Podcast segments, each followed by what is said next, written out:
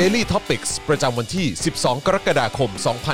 2564 ไทยติดลมจมโควิด รัฐอสรพิษเอาเปรียบประชาชน ดันหมอเสี่ยงตาย รั้วของชาติบินหายไปอเมริกา สวัสดีครับ ต้อนรับทุกท่านเข้าสู่ Daily Topics นะครับ ประจำวันที่ 12 กรกฎาคม 2564 นะครับ อยู่กับผม จอห์นวินยู นะครับ และแน่นอนนะครับ อยู่กับ โอ้โหเขาเรียกว่าครูทอม Mister Pfizer นะครับ สวัสดีครับครูทอม สวัสดีครับ ครับอ่าเป็นไงฮะฉากหลังผม มีหนังสือแสดงถึง ผมไม่มีอะรูปปิดทองหลังพระผมทำอยู่หน้าพระเนี่ยแหละผมอยากให้คนเห็นอ๋อครับทำดีแล้วผมอยากจะประกาศให้โลกรู้ โอ้โหทรงได้ทรงได้ผม ผมก็นึกว่าจะมีแบบภาพด้านหลังอะไรแบบนี้ เออสัก3อันอะไรแบบนี้นะครับนะฮะมีมีมีมีแค่เนี้ยครับ เอาแค่นี้แหละฮะ เออ คุณ Tales ครับ Tales of the Tapes ถามว่าแล้วรูปพระไปไหนครับ เออ ส่วนคุณภูริทัศน์บอกว่าพูดความจริงล่าสุดติดคุกแล้วอ่าครับผมนะก็เดี๋ยวคงจะมีประเด็นนี้ด้วยนะ ใช่ไหมเขาบอกห้ามโพสต์ห้าม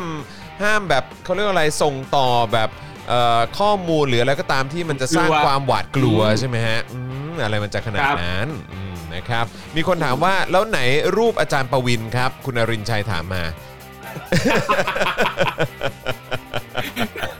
อยู่หน้าตู้เย็น แปะอยู่หน้าตู้เย็นนะครับอะโอเคนะครับใครมาแล้วก็อย่าลืมกดไลค์กดแชร์กันด้วยนะครับแล้วก็วันนี้ต้องขออัปเดตนิดนึงว่า ดูเหมือนว่าเราจะมีปัญหากับทาง Facebook นะครับคือเราไม่ได้มีปัญหานะแต่หมายถึงว่าตัวระบบหรือว่าการไลฟ์ในในตอนเนี้ยใน episode เนี้ยเหมือนว่ามันจะมีปัญหานะครับเพราะฉะนั้นอ่าใครที่อาจจะมีเพื่อนๆนะครับติดตามอยู่ใน Facebook หรืออะไรแบบเนี้ยก็ช่วยอัปเดตกันหน่อยละกันนะครับแล้วก็เดี๋ยวอาจจะรบกวนทางทีมงาน Spoke Dark นะครับหรือว่าทีมงาน Daily Topics ที่ฟังอยู่ตอนนี้เนี่ยช่วยไปประชาสัมพันธ์ในแฟนเพจของ Daily Topics หน่อยละกันนะครับว่าวันนี้ดูเหมือนว่าทาง Facebook จะมีปัญหาให้มาตามดูกันนะครับในทาง YouTube ละกันนะครับหรือว่าจะเป็น Twitter ก็ได้นะครับหรือว่าไปตามฟังกันใน Clubhouse ก็ได้นะครับแล้วก็แน่นอนนะครับวันนี้ดูแลการจัดรายการนะครับแล้วก็จัดรายการไปพร้อม ๆ กับเรานะครับอาจารย์แบงค์นะครับถอนในใจนะฮะแล้วก็มองเอ้ยไม่สิต้องมองบน แล้วก็ถอนในใจไปพลางๆเออนะครับครับแหมอุตส่าห์ตั้งชื่อให้แต่ไอ้เรานี่ก็นะ ลืมซะงั้น เฮ้ยวันนี้เรามีกล้องสาม วันนี้มีกล้อง3 1 2 3เย้ นี่นี่นี่นี่มุมได้ว่ะมุมได้ เออครับ ผมมุมได้ว่ะ นะครับอะอยากเห็นหน้าชัดๆก็ไปดูย้อนหลังนะครับ แล้วก็ไปเตรียมแคปกันได้เลยนะฮะ นะครับอะโอเคนะครับวันนี้ก็เดี๋ยวมีข่าวมาอัปเดตกันเพียบเลยนะครับ ก็เดี๋ยวอดใจรอสักครู่ แต่ว่าใครมาแล้วนะครับ ขอความกรุณาด้วยละกันนะครับ ช่วยกันกดไลค์นะครับแล้วก็ช่วยกันกดแชร์กันด้วยนะครับ วันนี้ก็มีคนครับถามเข้ามาว่าเนี่ยจะพูดถึงประเด็นอะไรนะดราม่าคุณน็อตคุณเพชร กรุณกรุณพลใช่ไหมฮะอ่าหรือเปล่าใช่ไหมไปครับ แล้วก็เห็นมีดราม่าคุณชื่ออะไรนะคุณคุณนัตตี้คุณนัทปะแนทแนทแนทปะที่เป็นนางสาวไทยปะที่เอ้ยที่เป็นมิสยูนิเวิร์สมาก่อนปะอะไรประมาณนี้หลายคนเนาะอ๋อเหรอวันนี้อ๋อวันนี้ดูเหมือนว่าประเด็นน้องคุณคุณแนทมีอะไรอะก็มีเนี่ยแหละเหมือนแบบประมาณว่าเออแบบ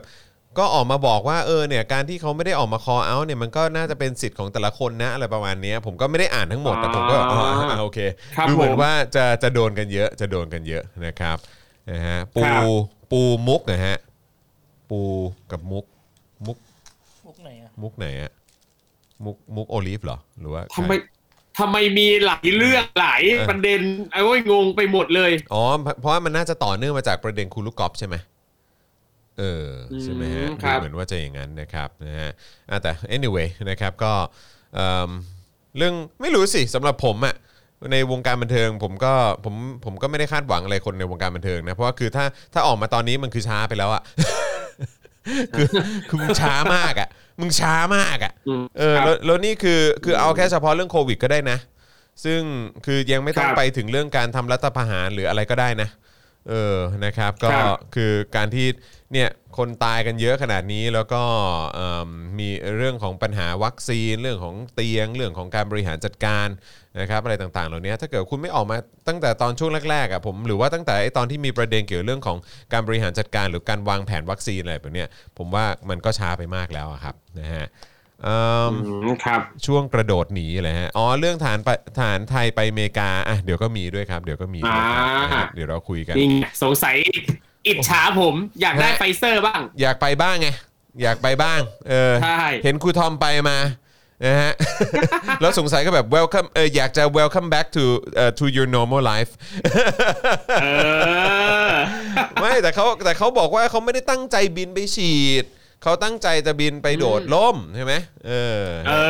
อ โดดล่มไปใช่ฉีดหรือเปล่า โดดล่มไง คือถ้าเกิดว่า ถ้าถ้าไม่ใช่ ฉีดวัคซีนตามที่เขาเซตไว้ให้ก็ไปโดดล่มไม่ได้ไงอาจารย์แบงค์เออไม่แต่ใช่หฮะเมื่อกี้เขาออกมาแหลครังบกันนะว่าแบบอืมทหารไทยฉีดแอสตราไปเรียบร้อยแล้ว อ่าครับผมก็เต็มที่ก็คือฟลุกไงคือไปแล้วมันก็เลยดันพอดีเลย สงสัยเตรียมไว้แล้วมั้ใช่งพอดีเออ คงเตรียมไว้พแล้อวแหดีละอืม เออผมอยากเห็นจังเลยเขาไปฉีดที่ไหน เนอะก็อยากรู้เหมือนกันนะครับ แต่ว่าก็ครับก็นั่นแหละเขาก็เห็นอะไรอะก็ไปเอ่อ ก็ถือว่าเป็นความฟลุกในการที่ว่าไปปฏิบัติภารกิจด้วย แล้วก็แถมยังได้ฉีด booster ด้วยใช่ไหมเออนะครับ ก็น่ายินดีนะน่ายินดีแทนเขาอะนะใช่ครัก็เป็นเรื่องดีอืมนะฮะก็ถือว่าๆใครใครได้ฉีดแล้วก็ดีใจด้วย ฟลุกได้ฉีด booster จากเงินภาษีประชาชนเออนะอันนี้อันนี้คือต้องบอกเลยอ่าว่า คือเพราะคืออันเนี้ยถ้าเกิดว่าถ้าเอาจริงๆอะคือไอ้คนที่ครับเคยเอ่อ Top News ใช่ไหมฮะ Top News นี่ก็เคยครับออกมาวิพากษ์วิจารณ์ครูทอมใช่ไหม เออใช่ไหมครับซึ่งผมซึ่งครูทอมก็บินไปเองด้วยเงินตัวเองอะใช่ไหมใช่แล้วก็ทุกแล้วก็บาทแล้วทุกบาททุกสตางค์ใช่ไหมฮะแล้วก็ไปฉีดครับวัคซีนที่นู่น แล้วก็ไปทำงานทำภารกิจอะไรก็ว่ากันไปนะครับอืมแต่อันนี้เนี่ยก็ครับคือว่าไปทำภารกิจใช่ไหมฮะบอกว่าไปโดดร่มไปโดดร่ม ไปฝึกไปอะไรอย่างงี้ใช่ไหมใช่ เออแล้วก็ยังเออบอกว่าแล้วก็ใช้เงินภาษีประชาชนในการเดินทางไปฝึกใช่ไหมล่ะ แล้วก็โชคดีไงครับก็คือว่า ก็ได้ได้ฉีดบูสเตอร์เป็นแบบของใช่ที่นูนด้วยอะไรเงี้ยก็ถือว่าก็ถือว่าครับก็ผมก็ดีให้กลับมาก็จะได้มาโดดร่ม แล้วก็มาดูแลความปลอดภัยให้กับพี่น้องชาวไทยใช่แล้วก็แต่เห็นสวงรั้สของวชาติเนี่ยเขาไม่ได้ไปเขาก็โดดร่มได้นะอ้าวเหรอฮะเขาเขาไม่ได้โดดร่มมั้งเออเขามากัน 20 นาทีไม่ใช่เหรออ๋อโอเคอะก็ได้ก็ได้เออแต่แต่เนี่ยผมรอรอก็รเห็อนด้วยดูก็มาว่าเช็ทคชื่หาอรที่ไปไปโดดร่มเนี่ยเออเขากลับมาแล้วเขาต้องอยู่ในเอ่อควอรันทีน14 วันปะ ก็ถ้าเกิดว่าครูทอมยังโดนเขาก็ต้องโดนมั้งอืมใช่ไหมเหรอเขามาตรฐานเดียวกันอยู่แล้วนี่ประเทศเนี้ยทุกอย่างมันมาตรฐานเดียวกัน อืมอ๋อโอเคก็ได้เออก็ได้มาตรฐานเดียวกันตามข่าวแต่เห็นบางคนไปไปมามาไทยกับต่างประเทศไม่เห็นต้องกักตัวอะไรเลยอะเฮ้ยอันนั้นคมันนเป็นนั้นอะอันนั้นมันเป็นเรื่องเมาส์หรือเปล่า อืมเรื่องเมาส์อ๋เฉยๆมั้องโอเคก็ได้ก็ได้คก็รับได้ผมนะครับอะโอเค อย่างที่บอกไปใครมาแล้วนะครับ ช่วยกดไลค์กดแชร์กันด้วยนะครับนะครับ แล้วก็ยังสามารถสนับสนุนพวกเราได้นะครับ เติมพลังชีวิตให้กับพวกเราครับ ผ่านทางบัญชีกสิกรไทยนะครับ0698975539หรือสแกน QR Code ก็ได้นะครับช่วยเติมพลังชีวิตให้กับพวกเราหน่อยนะครับ ตอนนี้ 2%แล้วนะครับ ขอแบบเบรกแรกเนี่ยนะครับ นี่ quarter แรกของเรา นี่นะฮะสัก 10% 15%นี่จะงดงามมากเลยนะครับนะฮะครับ แล้วก็นอกจากนี้นะครับยังสามารถสนับสนุนเราแบบรายเดือนได้นะครับ ผ่านทาง YouTube Membership นะครับกดปุ่มจอยหรือสมัครได้เลยนะครับ ข้างปุ่ม subscribe นั่นเองนะครับ แล้วก็ไปเลือกแพ็กเกจในการสนับสนุนให้กับพวกเราได้นะครับ แล้วก็หลังจากนั้นอย่าลืมกดกระดิ่งนะครับหรือว่าสั่นระฆังไว้ด้วยนะครับ จะได้เตือนทุกๆ ครั้งนะครับที่มีคลิปใหม่หรือว่ามีไลฟ์มาให้คุณได้ติดตามกันนะครับ แล้วก็นอกจากนี้นะครับคุณยังสามารถสนับสนุนเราแบบรายเดือนได้นะครับ ผ่านทาง Facebook Supporter นั่นเองนะครับนะฮะก็สามารถไปกดปุ่มนี้ได้เลยนะครับที่หน้าแรกของแฟนเพจ Daily Topics ใน Facebook นะครับนะซึ่งตอนนี้เท่าที่ทราบคือ Facebook เรามีปัญหาอยู่นะครับใครดูย้อนหลัง แล้วก็อยากสนับสนุนเป็น Supporter เราก็กดปุ่มนั้นได้ หรือว่าใต้ไลฟ์นี้นะครับก็จะมีปุ่มนะฮะ Supporter อร์อยู่นะครับเป็นปุ่มสีเขียวๆข้างกล่องคอมเมนต์นะครับนะก็ไปกดกันได้นะครับแล้วก็ส่งดาวเข้ามาก็ได้นะครับหรือว่าไปช้อปปิ้งกันที่ Spoke Dark Store ก็ได้ด้วยนะครับแล้วก็นอกจากนี้นะครับก็ยังสามารถสนับสนุนเราแบบ เขาเรียกว่าเติมพลังชีวิตให้กับเราจากต่างแดนได้ครับนะฮะอ่าสนับสนุนเราผ่านทาง PayPal นั่นเอง เดี๋ยวอาจารย์แบงค์จะแปะลิงก์ไว้ให้นะครับในช่องคอมเมนต์นั่นเองนะครับนะฮะอะแล้วครูทอมเป็นไงบ้าง พอช่วงนี้เขาสั่งเอ่อมีประกาศออกมา คล้ายๆ กับเป็นการครับล็อกดาวน์ ใช่ไหมฮะคล้ายๆอ่าแต่มันไม่ใช่เนอะมันไม่ใช่การล็อกดาวน์เนไม่ใช่ไม่ใช่นะครับเขาไม่บอกใช่แล้วไม่ใช่เขาไม่ยืนมีเราจะไปล็อกดาวน์ทำไมล่ะเราไม่ได้ใช่รุนแรงขนาดจะต้องล็อกดาวน์อะไรก็ก็มันไม่ใช่ล็อกดาวน์ใช่ไหมล่ะเออนะครับใช่แต่ว่ามันคืไม่อใช่ล็อกดาวน์งั้นงั้นถามหน่อยดีกว่าแล้วมันมีผลกระทบอะไรบ้างไหมหรือว่าได้เห็นถึงผลกระทบที่เกิดขึ้นหรือว่าได้ยินเสียงเอ่อบ่นหรือว่าเสียงเอ่อโอ้ยแสดงความเห็นของประชาชนยังไงบ้างครับอืมเยอะแยะเลยเท่าเยอะเท่าแยะที่เลยเท่าที่สิคครับรูทอมคือได้ยินมา อืมใช่ยิ่งการการประกาศแบบไม่ไม่ชัดเจนอะว่าเจ๊ตกลงจะล็อกหรือไม่ล็อกแล้วมีมาตรการยังไงบ้างห้ามแค่ไหนยังไงอะอืมพอมันไม่ชัดเจนปั๊บหลายคนคือไม่รู้ว่าแล้วแล้วยังไงแล้วจะต้องทำยังไงกับชีวิตเอออะไรเงี้ยเออแล้วอย่างเอ่ออย่างล่าสุดเองนี่ก็เห็นว่าหลายโรงเรียนอะอืมอย่างโรงเรียนนี่ก็มีปัญหาเหมือนกันคือแบบหลายๆอะเปิดโรงเรียนเปิด แต่ว่า ปรากฏว่าเด็กนักเรียนเนี่ยติดโควิดอืมครูบางโรงเรียนก็ติดโควิดกันไปอืมจนกลายเป็นว่าอย่างตอนเนี้ยบางโรงเรียนก็คืออะประกาศงั้นไม่ต้องมาโรงเรียนแล้วกลับไปเรียนออนไลน์ต่ออีกแล้วพอเรียนออนไลน์ปั๊บอย่างล่าสุดก็เห็นประเด็นอีกว่า เด็กในหลายพื้นที่อย่างในโรงเรียนในกรุงเทพมหานครเองนะครับอืมเด็กจำนวนไม่น้อยอะมต้องไปต้องเอามือถือเงี้ยไปนั่งอยู่ตามหลืบตามมุมของสถานีรถไฟฟ้าหรืออะไรต่างๆที่มีฟรี Wi-Fi ให้ใช้อะโอ้ยตาย เพราะว่า เขาไม่มีซิม ซิมตังค์หมดเชี่ยแล้วคือจากที่จะมา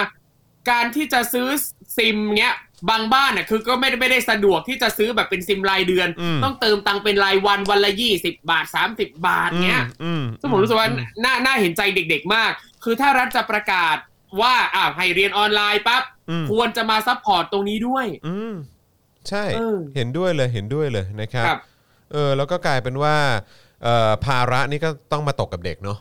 แล้วก็ตกมาใช่ตกกับเอ่อเอ่อกับผู้ปกครองด้วย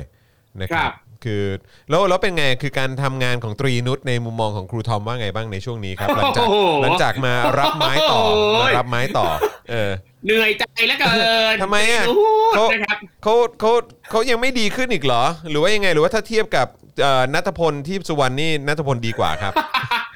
อ่าผมว่า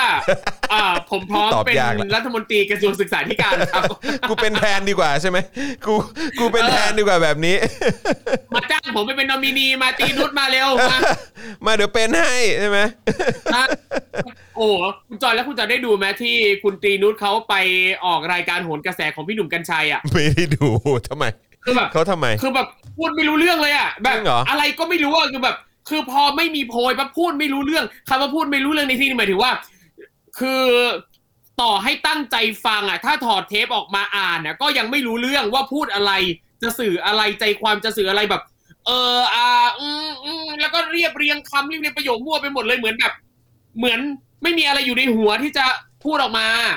จริงเหรอวะขนาดนั้นเลยเหรอใช่ขนาดนั้นเลยเหรอเนี่ย นี่เดี๋ยวใช่ครับเดี๋ยวเดี๋ยวเดี๋ยวเดี๋เดี๋ยวยวต้องไปไปดูเดี๋ยวต้องไปดูเดี๋ยวย้อนเดี๋ยวหผลังมลองลองส่งให้ดู เออเออเออเออก็อยากก็อยากเห็นเหมือนกันว่ามันอะไรวะมันไปถึงขั้นนั้นเลยเหรอ แล้วมันมันจะใช่ไม่มีเขาเรียกว่าอะไรสัก branch อะคือเขาเขาใจะป่ะเหมือนแบบสักสาขาหนึ่งของรัฐบาลอะที่แบบว่ากูกูจะมีความรู้สึกกูพึ่งเอ่อพึ่งพาได้เลยเหรอวะมันไม่มีเลยเหรอวะเนี่ยเอออืมไม่มีไม่มีไม่มีไม่มีโอ้เหนื่อยใจมี spoil นิดนึงครับเรื่องครับคุณตรีนุชทำไมฮะเขาบอกว่าครับที่ทางฝั่งโน้นเขาเคยว่าว่ายิ่งลักษณ์แบบพูดไม่รู้เรื่องอะไรอืมเนี่ย คุณตรีนุชนี่ยิ่งกว่า อ๋อเหรอ อืมอืมอ๋อเหรอ คือหนักกว่าเลยใช่ไหมใช่ คืออย่างน้อยนะของคุณยิ่งลักษณ์อะคือพูดออกมาแล้วคือยังเป็นประโยคที่มีใจความชัดเจนประธานกิริยากรรมรู้ว่าใครทำอะไรที่ไหนอย่างไร แต่ของตรีนุชเนี่ย อืม อะไรวะ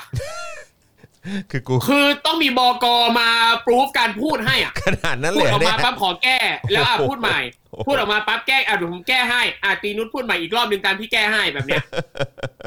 ซึ่งอย่าอย่าอะสมสมมติถ้าผมไปเป็นบกปรูฟการพูดให้ตรีนุชเนี่ยอืมก็ต้องใช้เวลาเหมือนกันนะ เพราะดับแรกมาอ่านไม่รู้เรื่องเลย กูต้องใช้เวลาตีความนิดนึงต้องใช้เวลาตีความนิดนึงอ้าวโอเค ก็เดี๋ยวรอดูไม่แน่วันนั้นเขาอาจจะ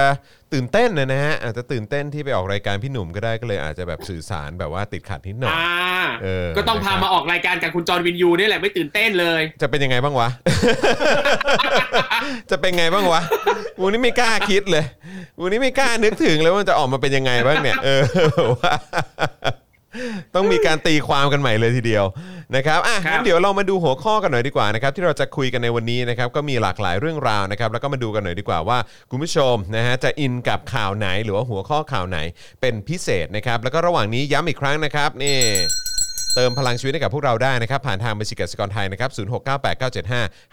0698975539 หรือสแกน QR Code นะครับ วันนี้เนื้อหาค่อนข้างแน่น เดี๋ยวอาจจะต้องรบกวนครูทอมด้วยนะครับนะฮะเพราะวันนี้โอ้โหนะครับดูจาก list ของเราวันนี้กี่หน้าเนี่ยเดี๋ยวขอดู 20 หน้าครับ ตายแล้20หน้าวรายการจบเที่ยงคืนนะครับวันนี้นะครับ แต่เอาเป็นว่าเอาเป็นว่านะครับ เดี๋ยวเดี๋ยวเราจะพูดถึงหัวข้อทั้งหมดก่อนนะครับ แต่ว่าเราจะพูดหมดทุกหัวข้อหรือเปล่าเนี่ยเดี๋ยวขอดูขอดูตามเวลาก่อนละกันนะครับนะฮะนะครับแต่ว่าชื่อตอนของเราวันนี้นะครับ ไทยติดลมจมโควิด รัฐอสรพิษเอาเปรียบประชาชนดันหมอเสี่ยงตาย รั้วของชาติบินหายไปอเมริกาครับอืมนะฮะอืมแล้วก็แน่นอนนะครับข่าวที่เราเตรียมมาในวันนี้นะครับก็จะมีราชกิจจานุเบกษาเผยแพร่ข้อกำหนดมาตรการจำกัดการเคลื่อนย้ายและเดินทางนะครับนะฮะหรือ AKA นะครับ lockdown that is not a lockdown นะครับ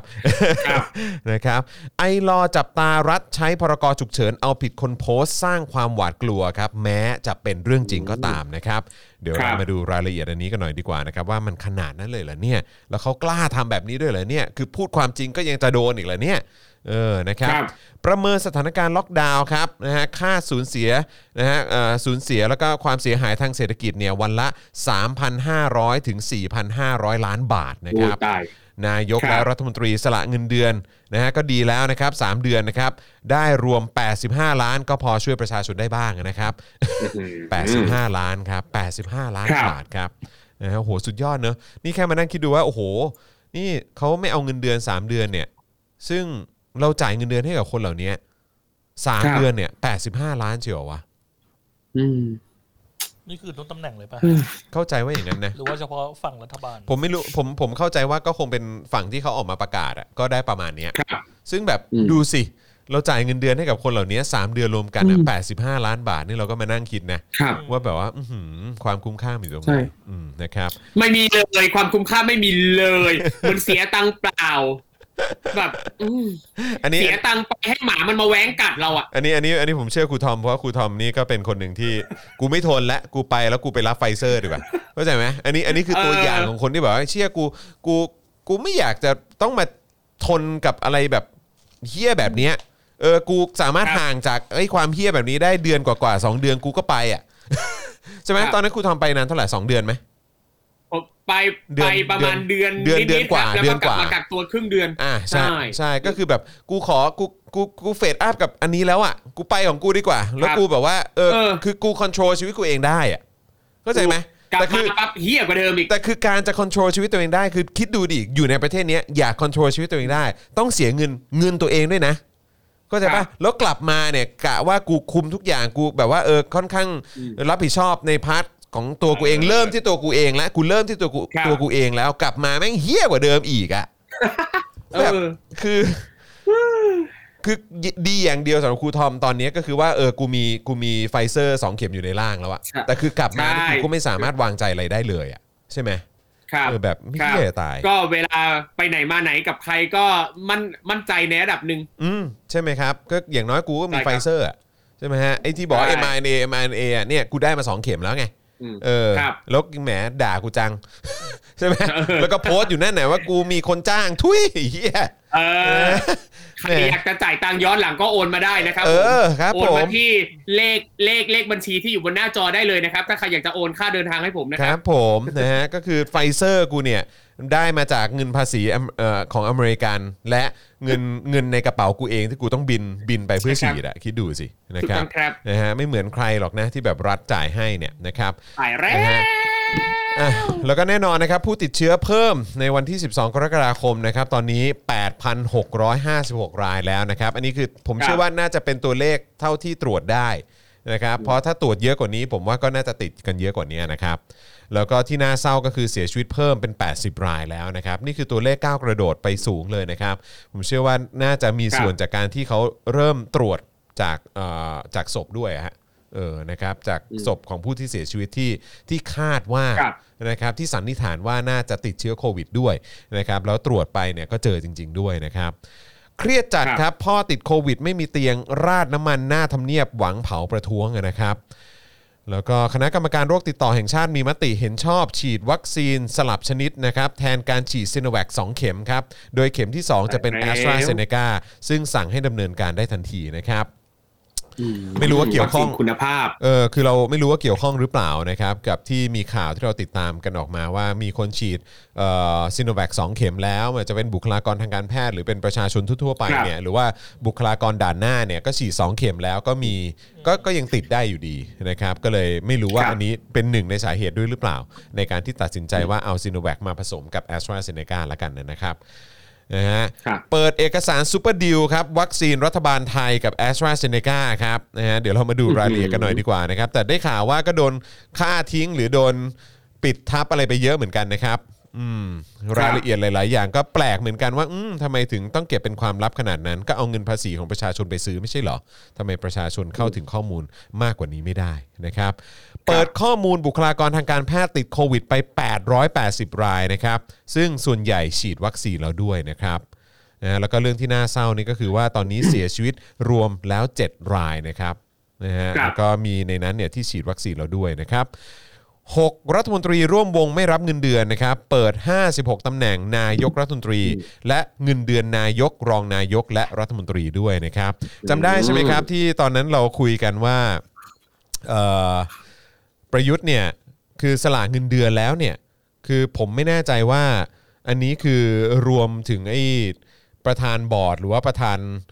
เอ่ออะไรกรรมการอะไรพวกนี้หรือเปล่านะครับ ซึ่งเท่าที่เรานับดูครับทั้งหมดเนี่ยมีอยู่ 56ตำแหน่งด้วยกันนะครับอืม เข้าใจว่าไอ้ห้าสิบหกตำแหน่งนี้เนี่ย ไปนั่งอันไหนเนี่ยก็ได้ก็ได้เงินประจำตำแหน่งหมดนะ หรือว่าอาจจะเป็นเงินค่าประชุมอะ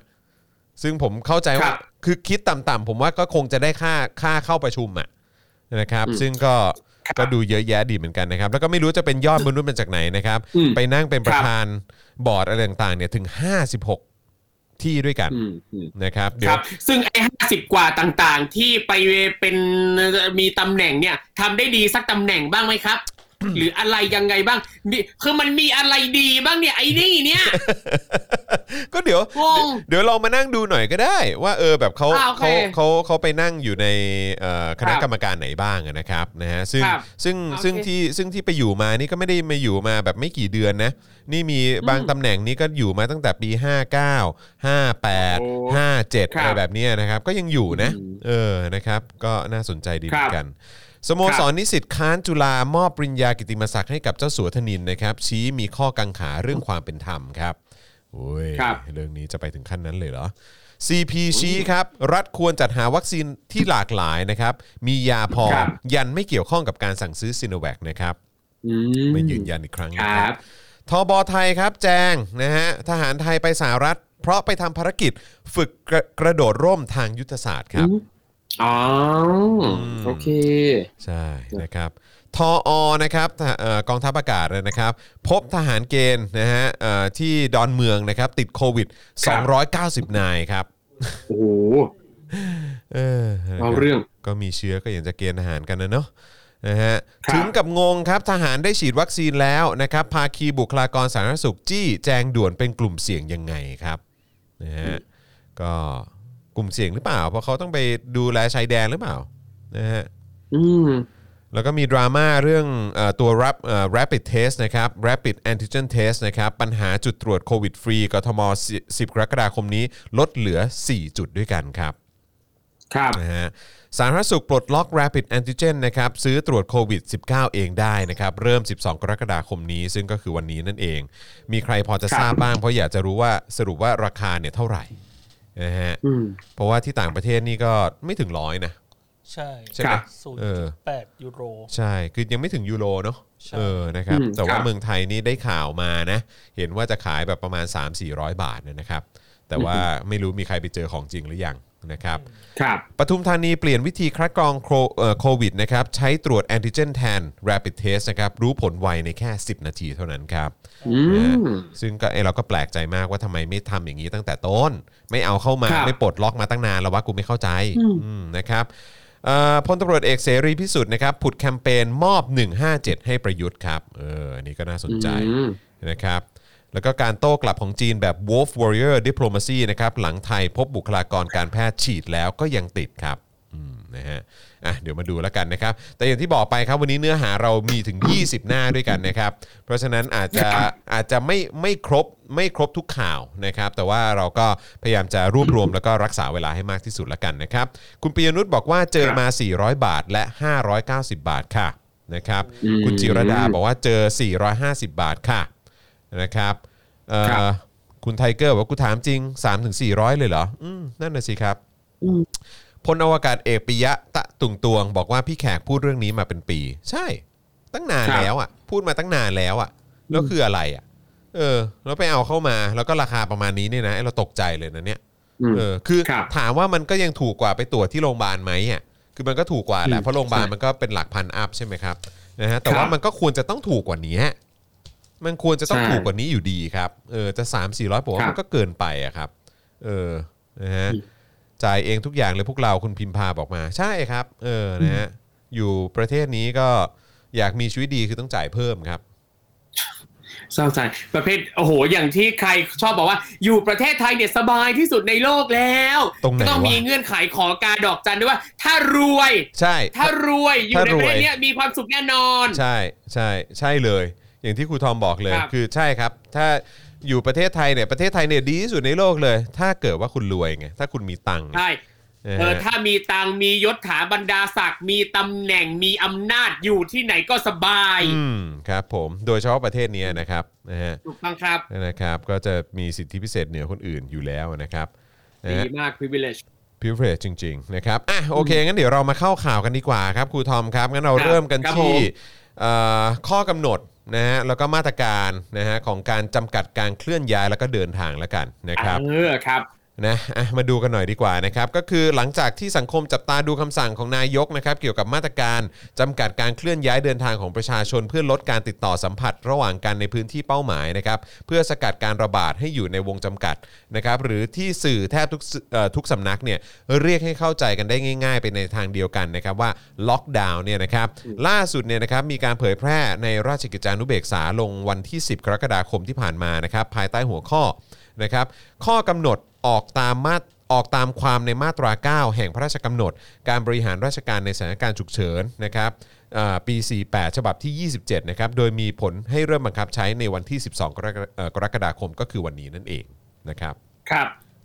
ครับเนื้อหานะครับเขาบอกว่ามีใจความสำคัญว่าให้ประชาชนในพื้นที่เขตกรุงเทพมหานครและปริมณฑลนะครับ ก็คือนครปฐมนนทบุรีปทุมธานีสมุทรปราการสมุทรสาคร รวมไปถึงจังหวัดชายแดนใต้นะครับ ก็คือนราธิวาสปัตตานียะลาและสงขลานะครับ ห้ามออกจากเคหสถาน ตั้งแต่เวลา3ามทุ่มถึงตีสี่นะครับ ต่อเนื่องเป็นระยะเวลาอย่างน้อย 14 วัน นะครับ แล้วก็ให้ประชาชนนี่หลีกเลี่ยง หรือว่าชะลอการเดินทางข้ามพื้นที่จังหวัดในช่วงระยะเวลานี้โดยไม่มีเหตุจำเป็นด้วย ครับผมอืมนะสามทุ่มถึงตีสี่ใช่ไหมฮะสามครัทุ่มบถึงตีสี่นี่ก็คือให้อยู่บ้านนะ เออนะครับห้ามใช่ไหนห้ามออกไปไหนนะครับเด็ดขาด ห้ามออกไปไหนเลยนะจ๊ะนะครับ แล้วก็เอ่อมีรายละเอียดที่เกี่ยวข้องแนบไว้ตามข้อกำหนดนะครับ ซึ่งมีทั้งสิ้น 12 ข้อด้วยกันซึ่งครอบคลุมประเด็นเกี่ยวกับข้อกำหนดการปฏิบัติงานของเจ้าหน้าที่ บุคคลที่จะได้รับการยกเว้นนะครับ บุคคลที่เกี่ยวกับการสาธารณสุข ขนส่งครับสินค้าเพื่อประโยชน์ของประชาชน ผู้ทำงานขนส่งสาเอ่อสาธารณะนะครับ ผู้ประกอบอาอาชีพที่ปฏิบัติงานตามกะเป็นต้นนะครับ ตลอดจนมาตรการป้องกันและรองรับผู้ติดเชื้อ ซึ่งในวันนี้นะครับจะเป็นวันแรกของการบังคับใช้ข้อกำหนดนะฮะของนายกนะครับที่ออกตามมาตรา 9 นะครับของพรกฉุกเฉินฉบับที่ 27 ที่กล่าวมานั่นเองนะครับครับแล้วก็ต่อเนื่องกันเนี่ยนะครับ ก็คือไอรอเนี่ยก็จับตารัฐนะครับ ใช้พรกฉุกเฉินเอาผิดคนโพสต์ สร้างความหวาดกลัวแม้เป็นเรื่องจริงนะครับ ซึ่งเรื่องนี้ผมครับอยากจะให้ทุกคนช่วยกันส่งเสียงหน่อย เพราะผมรู้สึกว่ามันแปลกประหลาดมากเลยนะครับ จะมาเอ่อทำอย่างนี้ได้อย่างไรนะครับ ลองฟังรายละเอียดกันดูครับ แล้วถ้าเกิดคุณผู้ชม และคุณผู้ฟังเห็นด้วย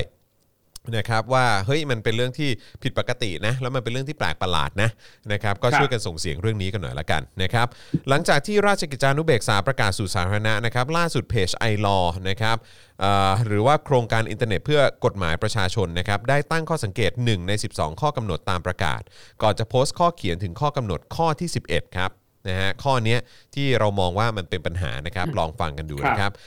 ระบุข้อบังคับนะฮะเกี่ยวกับเอ่อ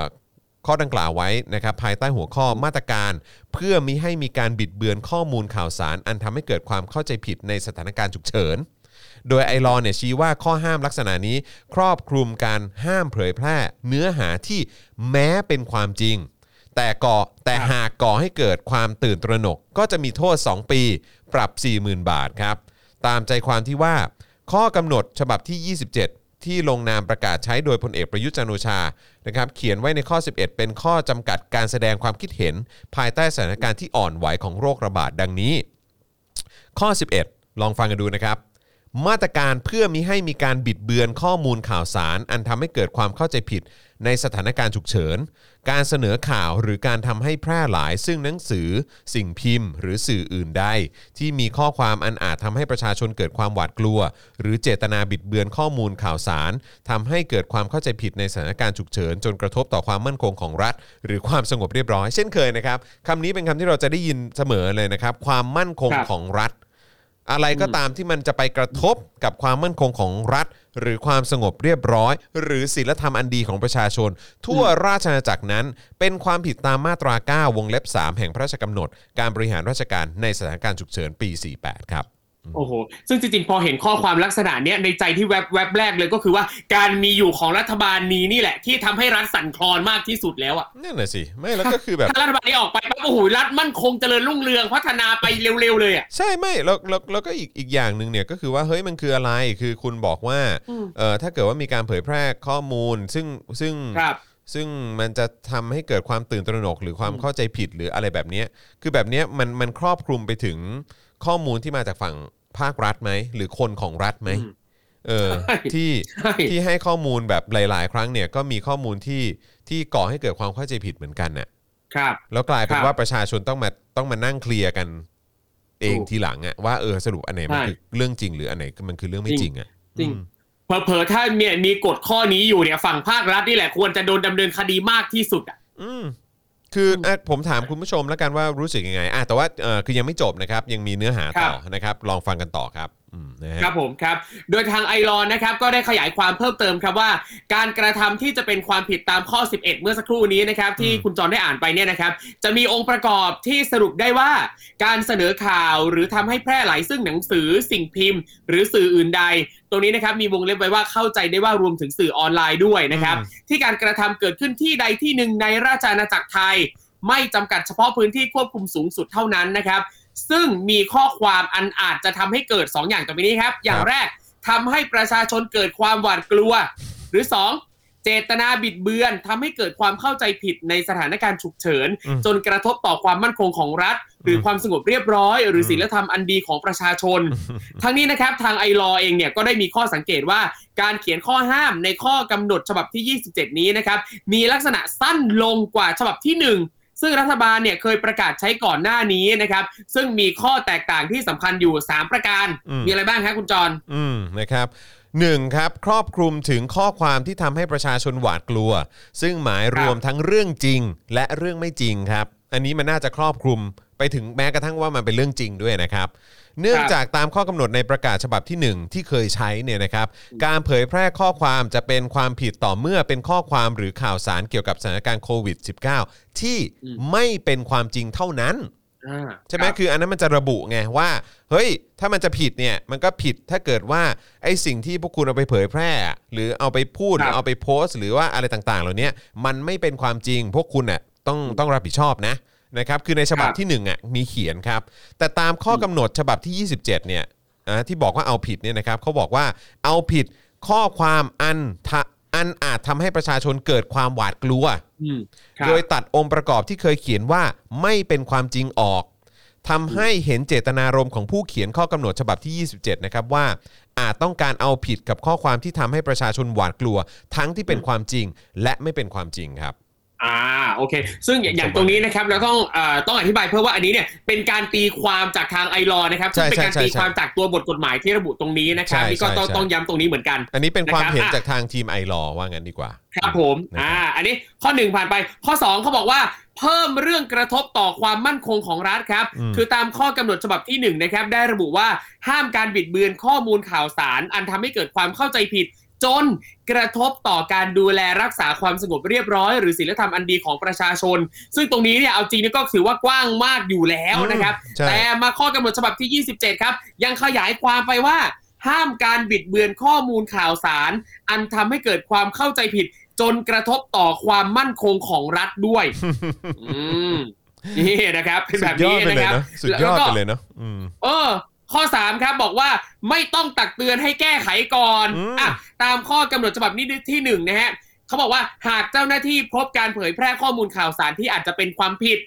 ให้เตือนคือเจ้าหน้าที่เนี่ยต้องไปเตือนอืมให้ระงับหรือแก้ไขข่าวก่อนได้ โดยไม่ต้องดำเนินคดีอืมหรือหากเป็นกรณีที่มีผลกระทบรุนแรงเนี่ยค่อยให้ดำเนินคดี ทั้งตามพรบคอมพิวเตอร์ และตามพรกฉุกเฉิน แต่พอมาเป็นข้อเอ่อข้อกำหนดฉบับที่ 27 นะครับ ตัดเนื้อหาตรงนี้ที่บอกว่าให้เจ้าหน้าที่เตือนออกอืมแปลว่า ถ้าไม่เตือน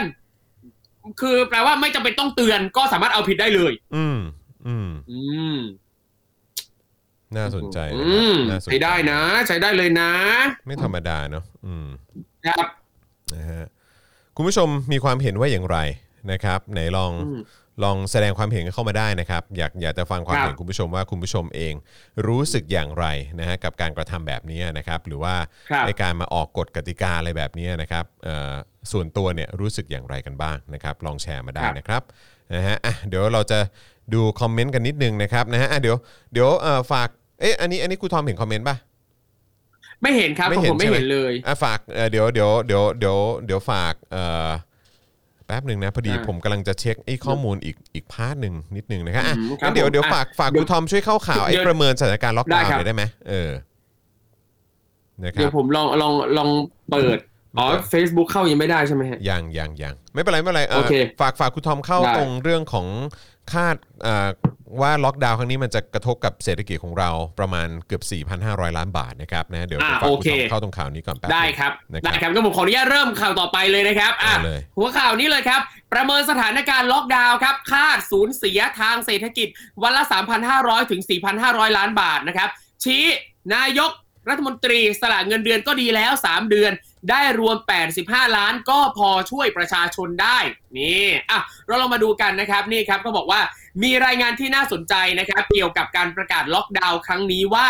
นายอนุสรณ์ทำใจนะครับ อดีตกรรมการนโยบาย และกำกับการบริหารหนี้สาธารณะกระทรวงการคลัง และอดีตคณะบดีคณะเศรษฐศาสตร์มหาวิทยาลัยรังสิตครับ ได้ออกมาประเมินมาตรการล็อกดาวน์ว่าจะนำมาสู่การสูญเสียทางเศรษฐกิจ อย่างน้อยนะครับ ย้ำอย่างน้อยวันละ 3,500 ถึง 1,500 ล้านบาทนะครับ โดยความเสียหายขั้นต่ำ2สัปดาห์ก็อยู่ที่ประมาณ 49,000 ถึง 63,000 ล้านบาทเลยทีเดียวโอ้เยอะโอ้โหนะไม่ใช่น้อยเลยนะครับ แต่ว่าอันนี้ก็คือแบบเป็นเป็นอะไรนะเป็นการคาดการณ์ใช่ไหมครับ อันนี้เป็นกาใช่รครัคาบดการณ์โดยเอ่ออดีตกรรมการนโยบาย และกำกับการบริหารหนี้สาธารณะกระทรวงการคลัง ใช่ไหมครับครับผมคุณอนุสรณ์ครับทำใจเนี่ยนะฮะโอ้โหสคอรังบถ้า 2 อาทิตย์ขั้นต่ำนี่น่าจะอยู่ประมาณ 60,000 กว่าล้านเลย นะครับครับผมเออโอ้โหเยอะมากเยอะมากนะครับ ซึ่งนายอนุสรณ์เองนะครับก็ได้ระบุว่าจากการประเมินในเบื้องต้นนะครับ คาดว่าความเสียหายโดยรวมขั้นต่ำระยะเวลา 2 สัปดาห์เนี่ยนะครับอยู่ที่วันละ 3,500 ถึง 4,500 ล้านบาทนะครับ แล้วเขาก็บอกว่าแม้ผลกระทบครั้งนี้นะครับจะน้อยกว่าการล็อกดาวน์ทั้งประเทศตอนปี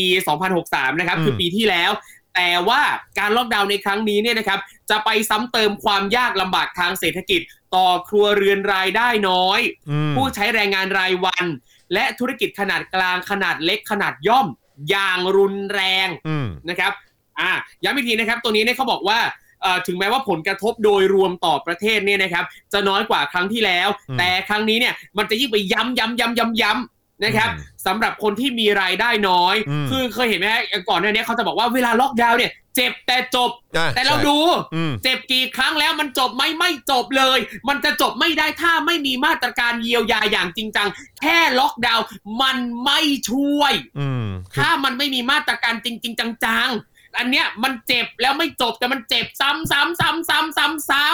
ดูเหมือนว่าจะเจ็บกันไปอีกหลายรอบนะ ดูำใช่ท่าทางผมดูท่าทางเดี๋ยวได้เจ็บอีกแน่นอนคนไทยทั้งประเทศอะตราบใดที่ยังมีรัฐบาลแบบนี้อยู่อะ ไม่แล้วก็อีกอย่างที่ที่น่ากังวลนะครับแล้วก็น่าเป็นครับห่วง เพราะว่าคือวันนี้ก็มีข่าวออกมาใช่ไหมครับว่าครับ เอ่อว่ามีเอ่อเป็นคล้ายๆสายพันธุ์ใหม่มันออกมาใช่ไหม ใช่เออมันเป็นสายพันธุ์ผสมนะเข้าใจว่าเป็นเดลต้ากับอัลฟาปะ เดลต้าอัลฟาใช่ไหมเออเดลต้ากับอัลฟาถูกผสมกัน ซึ่งอันนี้ก็คือไปเจอในแคมป์ใช่ไหมฮะ เออใช่นะครับเพราะฉะนั้นก็คือแปลว่าเผลอๆไม่แน่นะอืมสักพักหนึ่งอะเดี๋ยวสายพันธุ์อันเนี้ยจะกลายเป็นสายพันธุ์ไทยแล้วมั้งเออไม่รู้นะใครจะไปรู้อะใช่ไหมครับ ซึ่งก็อืมอันนี้มันน่าจะเป็นผลมาจากการที่เอ่อการฉีดวัคซีนช้าด้วยแหละนะครับเพราะว่าครับก็คือผู้เชี่ยวชาญทั่วโลกนะครับแล้วก็สื่อเขาก็นำเสนอกันแล้วก็เน้นย้ำกันตลอดว่าเฮ้ยดีที่ตอนนี้มีวัคซีนมาแล้ว แต่มันไม่ครับดีแล้วมันไม่โอเคนะ ถ้าเกิดว่าเรายังฉีดไม่ทัน นะครับคือครับผมประเทศที่รวยประเทศที่เอ่อค่อนข้างคือเป็นประเทศที่พัฒนาแล้วอะโดยส่วนใหญ่ก็ครับการฉีดเนี่ยก็จะเป็นไปตามเกณฑ์ แต่ประเทศที่ครับยังเอ่อกำลังพัฒนายังไม่พัฒนาหรือว่าอาจจะเป็นครับบางประเทศที่หยุดพัฒนาแล้วนะฮะ อย่างบางประเทศใจเนี่ยเหลือเกินก็คือบางทีเนี่ยปัญหาเนี่ยมันจะมาจากอ่าจากไอ้สถานการณ์เหล่านี้ในประเทศที่ฉีดไม่ทันนะครับเพราะว่าครับกลายเป็นว่าไอ้ตัวเอ่อตัวเอ่อ ไวรัสเนี่ยมันก็จะกลายพันธุ์ไปเรื่อยๆ ถ้าเกิดว่าเรายังคุมมันไม่อยู่อะเออนะครับแล้วครับการจะคุมมันอยู่เนี่ยก็คือการที่จะต้องฉีดวัคซีนที่มีคุณภาพ แล้วก็สามารถครับควบคุมได้ทำให้มันเกิด herd immunity ได้ด้วยเหมือนกันใช่ไหมฮะแต่ว่าคือพอกลายเป็นอย่างนี้ปุ๊บเนี่ยก็ชักหน้าเป็นห่วงนะครับว่ามันจะมีแบบกลายพันธุ์อีกในประเทศเราอีกกี่ครั้งก็ไม่รู้เหมือนกันนะครัครับบผมอืมนะฮะครัก็บต้องคอยดูแล้วกันนะครับครับนะฮะอะ กลับมาที่ประเด็นเรื่องเศรษฐกิจเมื่อสักครู่นี้นะครับยังไม่ครับจบนะครับเขาบอกว่าประกอบกับข้อจำกัดทางด้านการคลัง และหนี้สาธารณะที่เพิ่มขึ้นมาตามลำดับนะครับมาตรการชดเชยรายได้ และช่วยเหลือเยียวยาเนี่ยจึงต้องเน้นความเสมอภาคอืมมากกว่าความเท่าเทียมอืมควรต้องมุ่งเป้าไปยังพื้นที่เสี่ยงที่ประชาชนมีปัญหาความแร้นแค้นในการดำรงชีวิตเป็นสำคัญครับอืมและต้องพุ่งตรงไปที่กลุ่มธุรกิจขนาดกลาง ขนาดเล็กและขนาดย่อมอืมเพื่อรักษาระดับการจ้างงานครับ ให้ได้รับผลกระทบน้อยที่สุดอืมแล้วก็ต้องประคับประคองไม่ให้เกิดการปิดกิจการเพิ่มเติมจำนวนมากนะครับอืมซึ่งอย่างเราก็เห็นกันอยู่แล้วว่าเอ่อในช่วงที่ผ่านมานี้นะครับ มีธุรกิจไม่น้อยนะครับ ที่ปิดกิจการลงไปนะครับอืมเพราะว่าไม่ได้รับการเยียวยาจากทางภาครัฐนั่นเองนะครับ ตอนนี้สิ่งที่รัฐต้องทำก็คือต้องเยียวยาต้องไม่ให้ธุรกิจปิดตัวลงไปมากกว่านี้นะครับ พร้อมพร้อมกันนี้นะครับ ก็ได้ระบุอีกครับว่า การที่รัฐมนตรีและนายกรัฐมนตรีจะสละเงินเดือนเนี่ยนะครับ เป็นเรื่องที่ถูกต้องอ่าอาจารย์บอกมาอย่างนี้นะเป็นเรื่องที่ถูกต้องแล้ว และสมาชิกวุฒิสภา สวนะฮะที่มานั่งแบบไม่มีประโยชน์ที่ไม่ได้มาจากการเลือกตั้งของประชาชนเนี่ยนะฮะอืมก็ต้องสละเงินเดือนด้วยอืมหากประธานวุฒิสภานะครับ ซึ่งมีเงินเดือน 1 1 9 9 2 0 บาทเนี่ยนะครับ แล้วก็รองประธานวุฒิสภา เงินเดือน1 1 5 7 4 0 บาทเนี่ยนะครับอือฮึแล้วก็สมาชิกวุฒิสภาทุกท่านนะครับ ท่านหนึ่งก็1 1 3 5 6 0 บาทเนี่ยนะครับ ถ้ากลุ่มคนเหล่านี้เนี่ยสละเงินเดือนเป็นเวลา 3 เดือน เราจะได้งบประมาณเพิ่มขึ้นอีกประมาณ 85.9 ล้านบาทในการช่วยเหลือประชาชนครับ อืมนะฮะหรือว่าจะนำเงินไปเป็นค่าตอบแทนพิเศษให้กับบุคลากรครับทางการแพทย์และอาสาสมัครเออเพื่อเป็นขวัญกำลังใจได้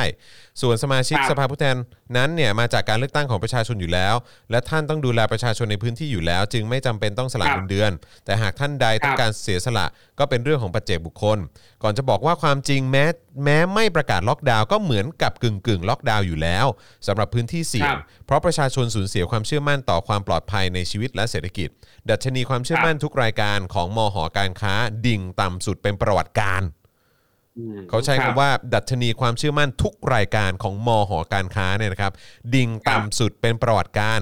คนจำนวนหนึ่งจึงล็อกดาวน์ตัวเองอยู่ที่บ้านและลดกิจกรรมต่างๆ ลง มาตรการล็อกดาวน์ล่าสุดจะไม่มีผลใด ๆ ในการควบคุมโรคระบาด และเพิ่มความเสียหายทางเศรษฐกิจโดยไม่จำเป็น หากรัฐบาลไม่สามารถจัดหาวัคซีน mRNA มาฉีดให้บุคลากรทางการแพทย์ให้ได้ภายใน 2 สัปดาห์นี้ อันนี้ครับคือเขาเน้นย้ำว่าต้องได้ภายใน 2 สัปดาห์นี้นะครับ รวมทั้งฉีดครับวัคซีนไฟเซอร์ให้บรรดาเยาวชนและเด็กที่อายุต่ำกว่า 18 ปีโดยด่วน เพราะการติดเชื้อจะลามสู่โรงเรียนและครัวเรือนมากขึ้น ในบรรดาประเทศครับที่มีทั้งอัตราการฉีดวัคซีนและอัตราการติดเชื้อโควิดสูง ล้วนเป็นประเทศที่อาศัยวัคซีนเชื้อตายจากจีนทั้งสิ้นนะฮะโอ้อืมอันนี้คือหมายความว่าก็คงดูจากสถิตินะครับ ครับอืมนะครับ เนี่ยคือพอพูดถึงเรื่องวัคซีนเนี่ยตอนช่วงที่ผมไปฉีดไฟเซอร์อย่างเงี้ยก็มีหลายคนนะมีสลิมหลายคนแบบเข้ามาคอมเมนต์ในอ่าใน YouTube อะไรเงี้ยว่าเนี่ยไปเป็นหนูทดลองให้พวกอเมริกานั่นนี่นู่นต่างๆ นานา จนตอนเนี้ยพอคือพอผมเห็นแบบผสมสูตรซีโนเวคแอสตรากับนั่นนี่นู่นเนี่ยเริ่มเริ่มคิดได้ยังว่าใครกันแน่ที่เป็นหนูทดลอง อืมหายไปไหนหมดอะเออเนอะหายไปไหนหมดอะอืมกริบเชียครับ แล้ววันนี้ถูกเนี่ย ยอดผู้ติดเชื้อรายใหม่ 8,656 รายนะครับซึ่งตัวเลขลดลงจากเดิมเล็กน้อยนะครับแยกเป็นผู้ติดเชื้อทั่วไป 8,583 ราย แล้วก็เรือนจำ73 รายนะครับทำให้ตอนนี้เนี่ยมีผู้ป่วยสะสมตั้งแต่ 1 เมษายน64 นะครับ ทั้งสิ้น 224,232 ราย แล้วก็มีผู้เสียชีวิตเพิ่มอีก 80 ศพนะครับ โดยมีผู้เสียชีวิตสะสมรวมแล้ว 2,791 รายอืม นะครับและในขณะเดียวกันก็อย่างที่เอาคุเรื่ณองทอมบอกนะครับ ว่าคณะกรรมการโรคติดต่อแห่งชาติเนี่ยก็มีมติเห็นชอบฉีดวัคซีนสลับชนิดแล้วนะครับ แทนการฉีดซิโนแวค2เข็ม โดยเข็มที่2เนี่ยจะเป็นแอสตราเซเนกาแทน แล้วก็สั่งดำเนินการได้ทันที ตอนนี้สั่งทันทีเลยนะดำเนินการทันทีเลย แต่ว่าวันก่อนวันก่อนเอ่อมีใครนะเอิ่มอ๋อเนี่ยแหละเป็นเอ่อเป็นคนขับรถของเอ่อของ ที่บ้านที่รู้จักกันเนี่ยเขาก็ครับเขาก็ไปลงทะเบียนไว้ แล้วก็จะไปฉีดวัคซีน แต่พอไปถึงของหมดอ่างงเหมือนกันไอ้เราก็เอ้า มีงี้ด้วยเหรอวะอุ้ยวันก่อนมีรุ่นน้องที่ผมรู้จักครับ ก็ไปจองฉีดวัคซีนเหมือนกันที่โรงพยาบาลแห่งหนึ่งนะครับ แล้วเขาก็บอกว่าเอ่อทางโรงพยาบาลน่ะจะแจ้งคือ จะแจ้งก่อนหนึ่งชั่วโมงก่อนก่อนเวลานัดอะว่าอืมวันเนี้ยจะมีของหรือเปล่าอืมว่ามีของพอหรือเปล่า ถ้ามีอะให้ไปภายในหนึ่งชั่วโมงอืมอย่างตอนนั้นอะคือเขาจองไว้ได้เวลาบ่ายสองเขาบอกว่าประมาณบ่ายโมงอืมถ้ามีถ้ามีเหลือเนี่ยจะโทรมาแจ้งอืมแล้วก็ต้องไปให้ถึงภายในบ่ายสองโอ้โหถ้าไม่ทันคือหมดสิทธิ์ แล้วซึ่งตอนเนี้ยผ่านมาหลายวันแล้วยังไม่ได้ฉีดเลยสุดยดเพราะไม่พอ โอ้ยกูจะบ้าตาย เออนั่นแหละฮะครับ อะคุณผู้ชมนะฮะฟังข่าวเหล่านี้แล้วรู้สึกอย่างไรบ้างนะครับ หรือว่ามีประสบการณ์อะไรก็มาแชร์กันได้นะครับนะฮะครับ เอิ่มอะไรนะฮะมันจะไล่จับฝ่ายประชาธิปไตยได้เร็วขึ้น ถ้าเอาข้อมูลจริงมาเปิดเผยอ๋อครับผมเอ่ออือมครับก็เอ่อข่าวบอกอะไรนะอยากให้พูดเรื่องทหารไทยบินไปฉีดวัคซีนที่เมืองนอกด้วยครับ นะอ๋อโอเคโอเคเดี๋ยวเดี๋ยวเราเดี๋ยวเราเดี๋ยวเรามาดูข่าวนี้ด้วยเหมือนกันครับนะฮะแต่ว่าเดี๋ยวครับเดี๋ยวเดี๋ยวอีกสักครู่หนึ่งนะครับเดี๋ยวเราไปถึงข่าวนั้นแน่นอนนะครับแล้วก็เดี๋ยวมาฟังทางครับโฆษกกองทัพบกบอกดีกว่านะครับว่าเอออะไรยังไงนะครับก็อยากฟังรายละเอียดเหมือนกัน นะครับแต่ว่าคราวนี้เรามาไอ้เรื่องของการผสมวัคซีนฉีดกันก่อนดีกว่าเนอะนะฮะครับเออก็มีรายครังานบมีรายงานเข้ามานะครับว่าตอนบ่ายโมง40นายอนุทินชาญวีรกูลนะครับรองนายกรัฐมนตรี และก็รัฐมนตรีว่าการกระทรวงสาธารณสุขเป็นประธานการประชุมคณะกรรมการโรคติดต่อแห่งชาติครั้งที่อืม7ทับ64นะครับโดยมีนายแพทย์ครัเกียบรติภูมิวงศ์รจิตนะครับปลัดกระทรวงสาธารณสุขนายแพทย์โอภาสการกวินพงศ์อธิบดีกรมควบคุมโรค ผู้บริหารหน่วยงานที่เกี่ยวข้องนะครับอย่างกลาโหมมหาดไทยเอ่อกระทรวงแรงงาน ศึกษาธิการต่างประเทศนะครับสำนักงานตำรวจแห่งชาตินะครับเอ่อโรงพยาบาลเอกชน ผู้ทรงคุณวุฒิด้านการแพทย์ต่างๆเนี่ยนะครับก็มาร่วมประชุมกัน แล้วก็ประชุมกันผ่านระบบออนไลน์นะครับนายอนุทินบอกว่าซึ่งครับครับครับผมเอาเปล่าฮะอ๋องั้นผมต่อเลยนะนะฮะเอ่อต่อเลยครับคุณอนุทินเขาบอกว่าสถานการณ์ระบาดของโควิด -19 ในเดือน กรุงเอ่อในกรุงเทพมหานครแล้วก็ปริมณฑลเนี่ยพบผู้ติดเชื้อเพิ่มขึ้นต่อเนื่องนะครับจากไวรัสกลายพันธุ์ สายพันธุ์เดลต้า แล้วก็มีแนวโน้มที่จะแพร่เชื้อไปต่างจังหวัด หากไม่มีมาตรการป้องกันควบคุมโรคที่เข้มงวด แล้วก็มีประสิทธิภาพ คาดว่านะครับอาจพบผู้ติดเชื้อสูงถึง 10,000 รายต่อวันครับหรือสะสมมากกว่า 1 0 0 0 0แสนรายใน 2 สัปดาห์ ส่งผลทำให้มีการเสียชีวิตเกิน 100 รายต่อวันนะครับอันนี้คือครับผมเชื่อว่าน่าจะเป็นการคาดการณ์เนาะอืม นะฮะได้ครับครับ พอเป็นแบบนี้นะครับก็เลยจำเป็นจะต้องใช้มาตรการยาแรงนะครับโอ้โหอื้อหือยาแรงเลยนะฮะอื้อหือใช้คำดีครับ เช่นอืมห้ามการรวมกลุ่มคนมากกว่า 5 คนครับจำกัดการจำกัดการเดินทางข้ามจังหวัด ลดจำนวนขนส่งสาธารณะข้ามจังหวัดระยะไกลอืมปิดสถานที่เสี่ยงให้พนักงาน work from home ให้มากที่สุดเพื่อลดโอกาสสัมผัสโรค ลดการเคลื่อนย้าย และลดกิจกรรมของบุคคลให้มากที่สุด ในพื้นที่ควบคุมสูงสุดและเข้มงวดนะครับอืมนอกจากนี้นะครับยังระบุว่าจะมีการปรับแผนการฉีดวัคซีนด้วย เอออมนะฟังดูฟังดูดีนะครับ มีการปรับแผนควรจะปรับนะครับ ถ้าแผนยังเป็นแบบนี้อยู่ก็เละนะครับครับโดยระดมฉีดกลุ่มผู้สูงอายุ และผู้ป่วยเรื้อรัง 7 กลุ่มโรคทั่วประเทศอืมตั้งเป้าฉีดวัคซีนผู้สูงอายุ 60 ปีขึ้นไปอืมในพื้นที่ระบาดรุนแรงก่อน เช่นกรุงเทพมหานครและปริมณฑลให้ได้ 1 ล้านคนภายใน 1-2 สัปดาห์อื้อหือมาดูกันว่าจะเป็นไปได้หรือเปล่านะครับ ที่เป็นแบบนี้ก็เพื่อให้มีภูมิคุ้มกันมากกว่า 80%ครับ เนื่องจากกลุ่มนี้เนี่ยหากติดเชื้อเนี่ยก็มีความเสี่ยงสูงที่จะเสียชีวิตครับผมอืมแล้วก็เขามีมติ ที่เขาเห็นชอบกัน 4 ข้อด้วยกันนะครับหนึ่งก็คือการฉีดวัคซีนกระตุ้นภูมิคุ้มกันนะครับหรือว่า booster dose นะครับสำหรับบุคลากรทางการแพทย์ด่านหน้า โดยจะให้ฉีดห่างจากเข็ม 2 นาน 3-4 สัปดาห์ เพื่อกระตุ้นให้เกิดภูมิคุ้มกันให้สูงและเร็วที่สุด เพิ่มความปลอดภัยให้กับผู้ปฏิบัติงานด่านหน้า และธำรงระบบบริการสาธารณสุขของประเทศไทยไว้นะครับครับนะฮะเนื่องจากส่วนใหญ่ได้รับวัคซีนซิโนแวค ครบแล้วนานมากกว่า 3 เดือน จึงควรได้รับการกระตุ้นในเดือนกรกฎาคมทันที ซึ่งอาจเป็นวัคซีนแอสตราเซเนกาหรือไฟเซอร์อันนี้ยังไม่ชัวร์นะครับว่าจะเป็นไฟเซอร์ยังไม่รู้นะครับนะครับนะฮะปรากฏว่าเดี๋ยวพอฉีดจริงเซอร์ไพรส์นะครับซีโนแวคอีกเข็มนะครับครับอื้อหือผมซึ่งซึ่งมันก็คล้ายๆกับที่อะไรนะที่เอ่อชื่ออะไรนะ คุณอนุสรณ์ ธรรมใจใช่ไหมฮะอดีตกรรมการนโยบายและการกำกับบริหารหนี้สาธารณะกระทรวงการคลังเนี่ยเขาออกมาบอกว่า เฮ้ย ถ้าเกิดว่าไม่ฉีดเอ่อ วัคซีน mRNA ให้กับบุคลากรทางการแพทย์ให้ได้ภายในสัปสองสัปดาห์นี้เนี่ยนะครับก็มันจะมีการแพร่เชื้อกระจายไปอีกนะเออแล้วก็การทำงานของเอ่อบุคลากรทางการแพทย์เนี่ยก็จะสะดุดได้นะครับ ซึ่งแต่ว่าอันนี้อันนี้ดูท่าทางแล้วไม่รู้สิ คือไฟเซอร์จะได้เหรอ คือถ้าเกิดจะได้ก็คงต้องได้จากไอ้อันที่เขาบริจาคมาจากสหรัฐใช่ไหม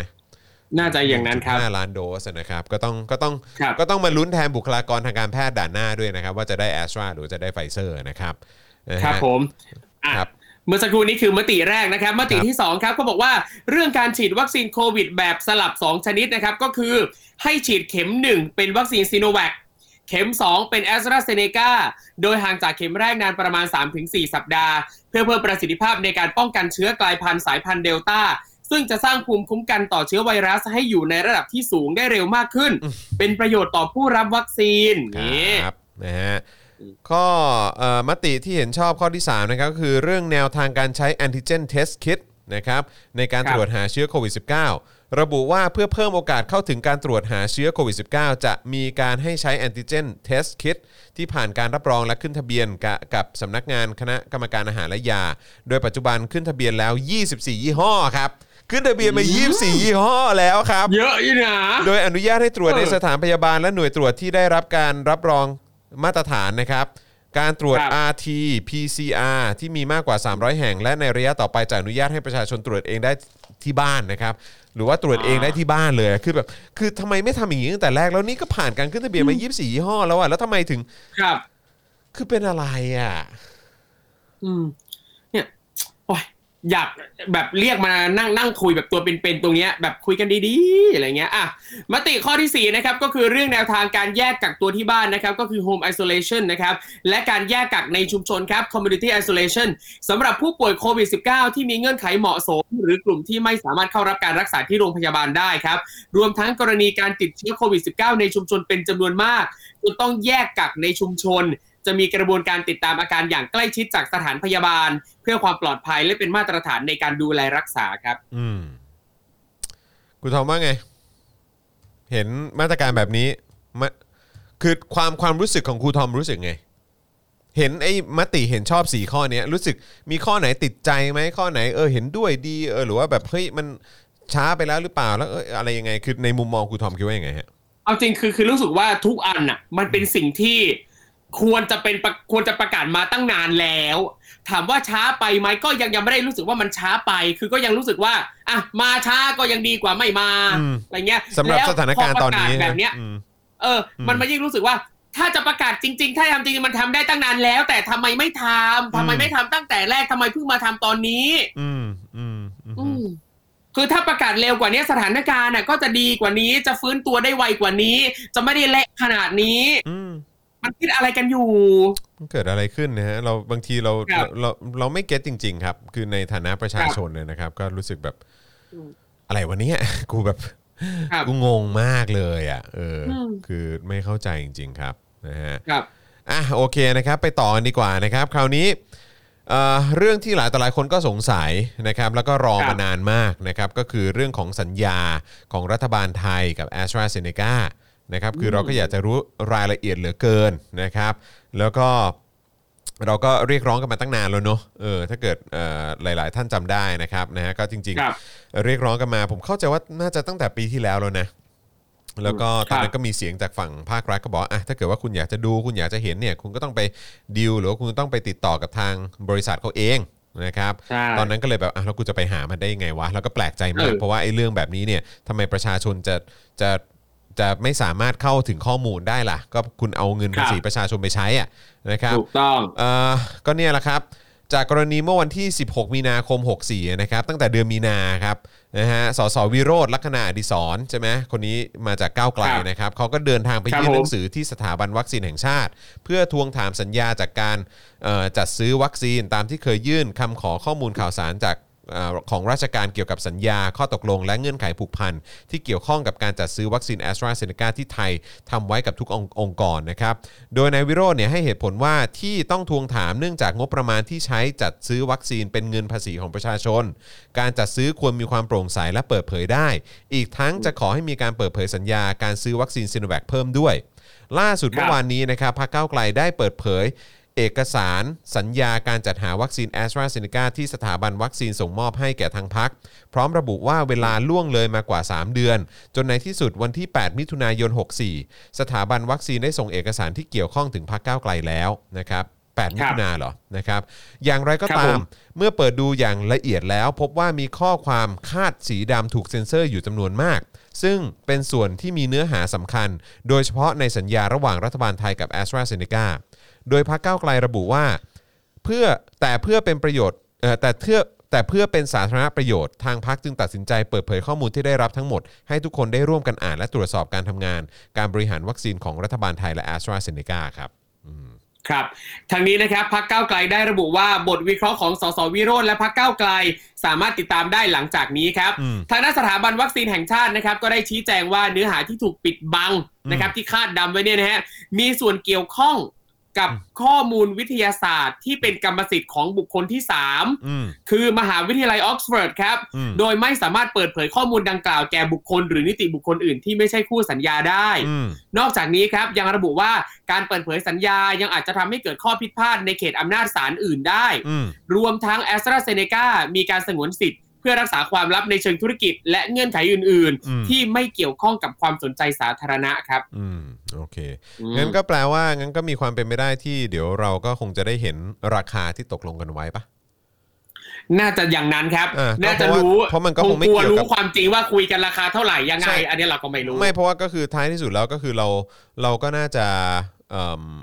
คือมันไม่ได้เกี่ยวข้องกับข้อมูลทางวิทยาศาสตร์ ความลับครับทางธุรกิจอะไรของเขาอยู่แล้วเนอะ เออครับ คือราคาราคาก็น่าจะรู้ได้เนอะเออ เราก็ใช่ควรจะรู้ได้จะรู้เนอะได้ อืมนะคบรั อกมาเลยตรงอืมๆซื้อมาเท่าไหร่ ขายประชาชนเท่าไหร่กำไรใช่ เท่าไหร่เงินทอนเท่าไหร่จะได้รู้ให้ทั่วกัน เออก็จะได้รู้ไงว่าเออแบบรายละเอียดเป็นยังไง ครับแล้วก็จะได้รู้ว่าเออก็อืมคุณก็ได้ทำสัญญาที่ที่เขาเรียกว่าอะไรอะเหมือนแบบสัญญาที่โอเคอะเออที่เป็นประโยชน์กับประชาชนน่ะเออใช่ไหมเออเราครับก็จะได้มาดูพร้อมกันไง นะครับอะเดี๋ยวรอครับดูแล้วกันนะครับว่าหลังจากที่หลาย ๆ ฝ่ายเห็นสัญญานี้แล้วนะครับ แล้วก็ข้อมูลเท่าที่เราเห็นเขาเปิดเผยเนี่ยนะครับ อยากจะรู้ว่าเขาว่าเขาพูดว่าอะไรนะครับนะฮะแล้วก็ครับเอ่อความเห็นของผู้เชี่ยวชาญนะครับว่าจะเป็นผู้เชี่ยวชาญทางการแพทย์ทางด้านกฎหมายหรืออะไรก็ตามเนี่ยจะมีความเห็นอย่างไร เดี๋ยวหลังจากนี้เดี๋ยวเราครัจะบเอามานำเสนอด้วยแล้วกันนะครับครับนะผมฮะอะคราวนี้เรามากันที่เรื่องไหนดีเอิ่ม ข้อมูลบุคลากรการแพทย์ติดโควิดไป 880 รายไหมเอาเรื่องนี้แล้วกันอ่าได้ครับนะครับได้เลยครับ ซึ่งเรื่องที่ฟังแล้วก็น่าตกใจเนี่ยก็คือส่วนใหญ่ฉีดวัคซีนแล้วนะครับนะฮะครับเมื่อวานนี้นะครับนายแพทย์โสพลเอี่ยมสิริถาวร รองอธิบดีกรมควบคุมโรคได้แถลงข่าวประเด็นการติดเชื้อของโควิด ของบุคลากรทางการแพทย์นะครับ โดยพบว่าบุคลากรทางการแพทย์ติดโควิดรวม 880 รายครับ เสียชีวิตรวม 7 รายนะครับ ซึ่งส่วนใหญ่ ฉีดวัคซีนแล้วนะครับนะฮะครับโดยรายละเอียดพบว่าตั้งแต่วันที่ 1 เมษายนถึง 10 กรกฎาคมนะครับมีบุคลากรทางการแพทย์ติดโควิด 880 ราย อันนี้คือตั้งแต่ 1 เมษายนปีนี้นะครับถึง 10 กรกฎาคมนะครับมีบุคลากรทางการแพทย์ติดโควิด 880 ราย จากทั้งหมดราว 700,000 คน ทั้งนี้เนี่ยพบว่าบุคลากรทางการแพทย์ที่ฉีดวัคซีนแล้วติดเชื้อโควิดเอ่อมากถึง 731 รายครับอืนะมฮะครับ โอ้โหอืมซึ่งอย่างอันเนี้ยกับพอพอเราเห็นว่ามีบุคลากรทางการแพทย์ติดโควิดเนี้ยอืมเวลาเห็นโคศกอ่ารัฐบาลใดๆโคศกสบคออกมาบอกว่าเนี่ยติดโควิดเพราะกาดตกดังนั้นกาดอย่าตก อันเนี้ยต้องไปพิจารณาใหม่นะ การที่ติดโควิดบางคนแบบ คือรักษาตัวดูแลเต็มที่ทุกอย่างแล้วก็ยังจะติดได้โดยที่กาดเขาไม่ได้ตกเลย ซึ่งอย่างกรณีแพทย์เนี่ยคือผมเชื่อว่าเขาไม่น่าจะการ์ดตกอะ อืมใช่ครับอะ รายละเอียดของบุคลากรทางการแพทย์ที่ฉีดวัคซีนแล้วแต่ยังติดเชื้อนะครับ แบ่งเป็นฉีดวัคซีนซิโนแวคหนึ่งเข็ม ตรงนี้เนี่ยนะครับติดเชื้อ 68 รายครับฉีดซิโนแวคครบ 2 เข็มแล้วติด 618 รายสองเข็มส่วนเหรอบุคลากรที่ได้รับวัคซีนแอสตราเซเนกานะครับ พบว่าคนที่ฉีดแอสตราเซเนกา1เข็มมีผู้ติดเชื้อ 45 รายอืมส่วนผู้ที่ฉีดครบ 2 เข็ม ขณะนี้กำลังอยู่ในขั้นตอนของการตรวจสอบข้อมูลครับอืมโดยอาชีพพยาบาลหรือผู้ช่วยพยาบาลเนี่ยนะฮะ ติดพบว่าติดเชื้อมากที่สุดเลยคิดเป็น 54%รองลงมาคือแพทย์ 7%แม่บ้านและหน่วยจ่ายกลาง 6%เจ้าหน้าที่รังสีและเภสัชกร 4%เวรเปลและรปภ 1%แล้วก็ครับอื่นอีก 28%ครับ ทั้งนี้นะครับมีบุคลากรทางการแพทย์เสียชีวิตจำนวนทั้งสิ้น 7 ราย ซึ่งจาก 7 รายที่เสียชีวิตนี้นะครับไม่ได้รับวัคซีนเนี่ยจำนวน 5 ราย ได้ซีโนแวค1เข็มเนี่ยจำนวน 1 ราย ได้รับซีโนแวค2เข็มเนี่ยจำนวน 2 ราย โดย ที่เสียชีวิตมากที่สุดก็คืออายุประมาณ 20-29 ปี โอ้โห ช่วงอายุที่เสียชีวิตมากที่สุดคือ 20ถึง29 ปี ครับ อันนี้คือจริงอืมๆก็ไม่ได้ไม่ได้อยู่ในเขาเรียกว่าอะไรนะ วัยเสี่ยงใช่ไหมแต่ไม่รู้ว่ามีโรคครับเสี่ยงหรือว่าอยู่ในกลุ่มเสี่ยงเกี่ยวกับเรื่องของโรคใช่หรือเปล่านะครับ แต่ครับว่าแต่ว่าที่น่าตกใจครับผมคือผมว่ามันตกใจหลายเรื่องนะหนึ่งก็คือว่าครับเอ่อมีไม่ได้รับวัคซีนจำนวน 5 รายด้วยเหรอ ก็คือมีมีบุคลากรทางการแพทย์ด่านหน้าที่ไม่ได้รับวัคซีนด้วยเหรอ ใช่ แล้วก็อีกอันหนึงก็คืออมเนี่ยรับซีโนแวคครบ 2 เข็มแล้ว ก็มีเสียครับชีวิตด้วยใช่ไหมครับเอออันนี้ก็ถือว่าเป็นใช่เรื่องที่อืมที่น่าตกใจ อืมครับแปลว่าที่พูดพูดกันว่า ถ้าฉีดครบ 2 เข็มแล้วเนี่ยเอ่อไม่ได้กันติดนะ แต่กันตาย อันเนี้ยเริ่มจะไม่จริงละเราต้องตั้งคำถามแล้วอืมตกลงกันตายจริงเปล่านั่นน่ะสิอืมอย่างเนี้ยเห็นชัดเลยว่า ฉีดแล้วแต่ก็ยังเสียชีวิตนะครับ อืม สุดยอดครับอะโอเค ขอต่อเนื่องจากข่าวก่อนหน้านี้นิดนึงนะครับนะฮะก็คือประเด็นครับที่เอ่อนายกเขาไม่รับเงินเดือนใช่ไหมใช่ไหมเขาเขาครับเขาไม่รับเงินเดือน 3 เดือนนะครับเออก็แล้วก็มีรัฐมนตรีคนอื่น ๆ ที่ร่วมวงไม่รับเงินเดือนด้วยใช่ไหมครับแต่คราวนี้เนี่ยไอ้ไอ้ไอ้ที่น่าสนใจเนี่ยก็คือว่าเอ่อพอดีกลุ่มทะลุฟ้าใช่ไหมเขาโพสต์ข้อความผ่านทางแฟนเพจแสดงความเห็นกับกรณีเรื่องดังกล่าวที่บอกว่านายกไม่รับเงินเดือน 3 เดือนเนี่ยหลายคนครับเขาบอกว่าหลายคนอาจจะยังไม่ทราบว่านายกเนี่ยยังมีเงินเดือนประจำตำแหน่งอื่นๆ อีกอย่างน้อย 56ตำแหน่ง โดยระบุตำแหน่งหน้าที่ต่างๆ ทั้ง 56ตำแหน่งไว้ด้วย ดังต่อไปนี้ ซึ่งเขาก็เขียนตั้งแต่อันดับเอ่อตำตำแหน่งที่ 1 จนถึงตำแหน่งที่ 56 เลยนะครับ ซึ่งครับไอ้ไอ้ไอ้ที่ผมกำลัง สงสัยอยู่เนี่ยก็คือว่าไอ้ที่บอกว่าไม่รับไม่รับเงินเดือนเนี่ยคือไม่รับเฉพาะตำแหน่งนายกกับรัฐมนตรีว่าการกระทรวงกลาโหมหรือเปล่าอืมนะคครัรับบแต่คือผมก็อยากรู้ว่าเออแล้วไอ้ตำแหน่งอื่นๆเนี่ยที่มันอาจจะมีค่าเข้าประชุมค่าไม่รู้ว่ามีเงินประจำตำแหน่งด้วยหรือเปล่าเนี่ยเหล่านี้เนี่ยครับเขาเขาไม่รับด้วยหรือเปล่านะฮะอืมถ้าเกิดว่าสำนักอะไรนะเลขาธิการนาครัยบกรัฐมนตรีเนี่ยออกมาบอกได้ก็จะดีมากเลยนะครับอืมนะฮะใช่ซึ่คงรับ เดี๋ยวเราเดี๋ยวเราดูกันแบบคร่าวๆแล้วกันเนาะ ว่าเออที่เขาอืมไปรับตำแหน่งอื่นๆด้วยเนี่ยมีอันไหนบ้างเราคงพูดทั้ง 56ตำแหน่งไม่ไหวนะฮะแต่เดี๋ยวเลือกอืมเลือกเลือกอันที่น่าสนใจหน่อยละกันนะคครัรับบก็มีประธานคณะกรรมการคุ้มครองผู้บริโภคครับ อันนี้อันดับหนึ่งเลยนะฮะเออครับเป็นคุ้มไงครองบ้างใครฮะได้บ้างก่อนคุ้มครองประชาชนยังไม่ได้เลยเออผู้ผู้บริโภคทั้งหมดนะฮะหรือว่าประชาชนเจ้าของผู้เสียภาษีทั่วทั้งประเทศคครัรับบรู้สึกว่าคุณได้คุ้มครองไหม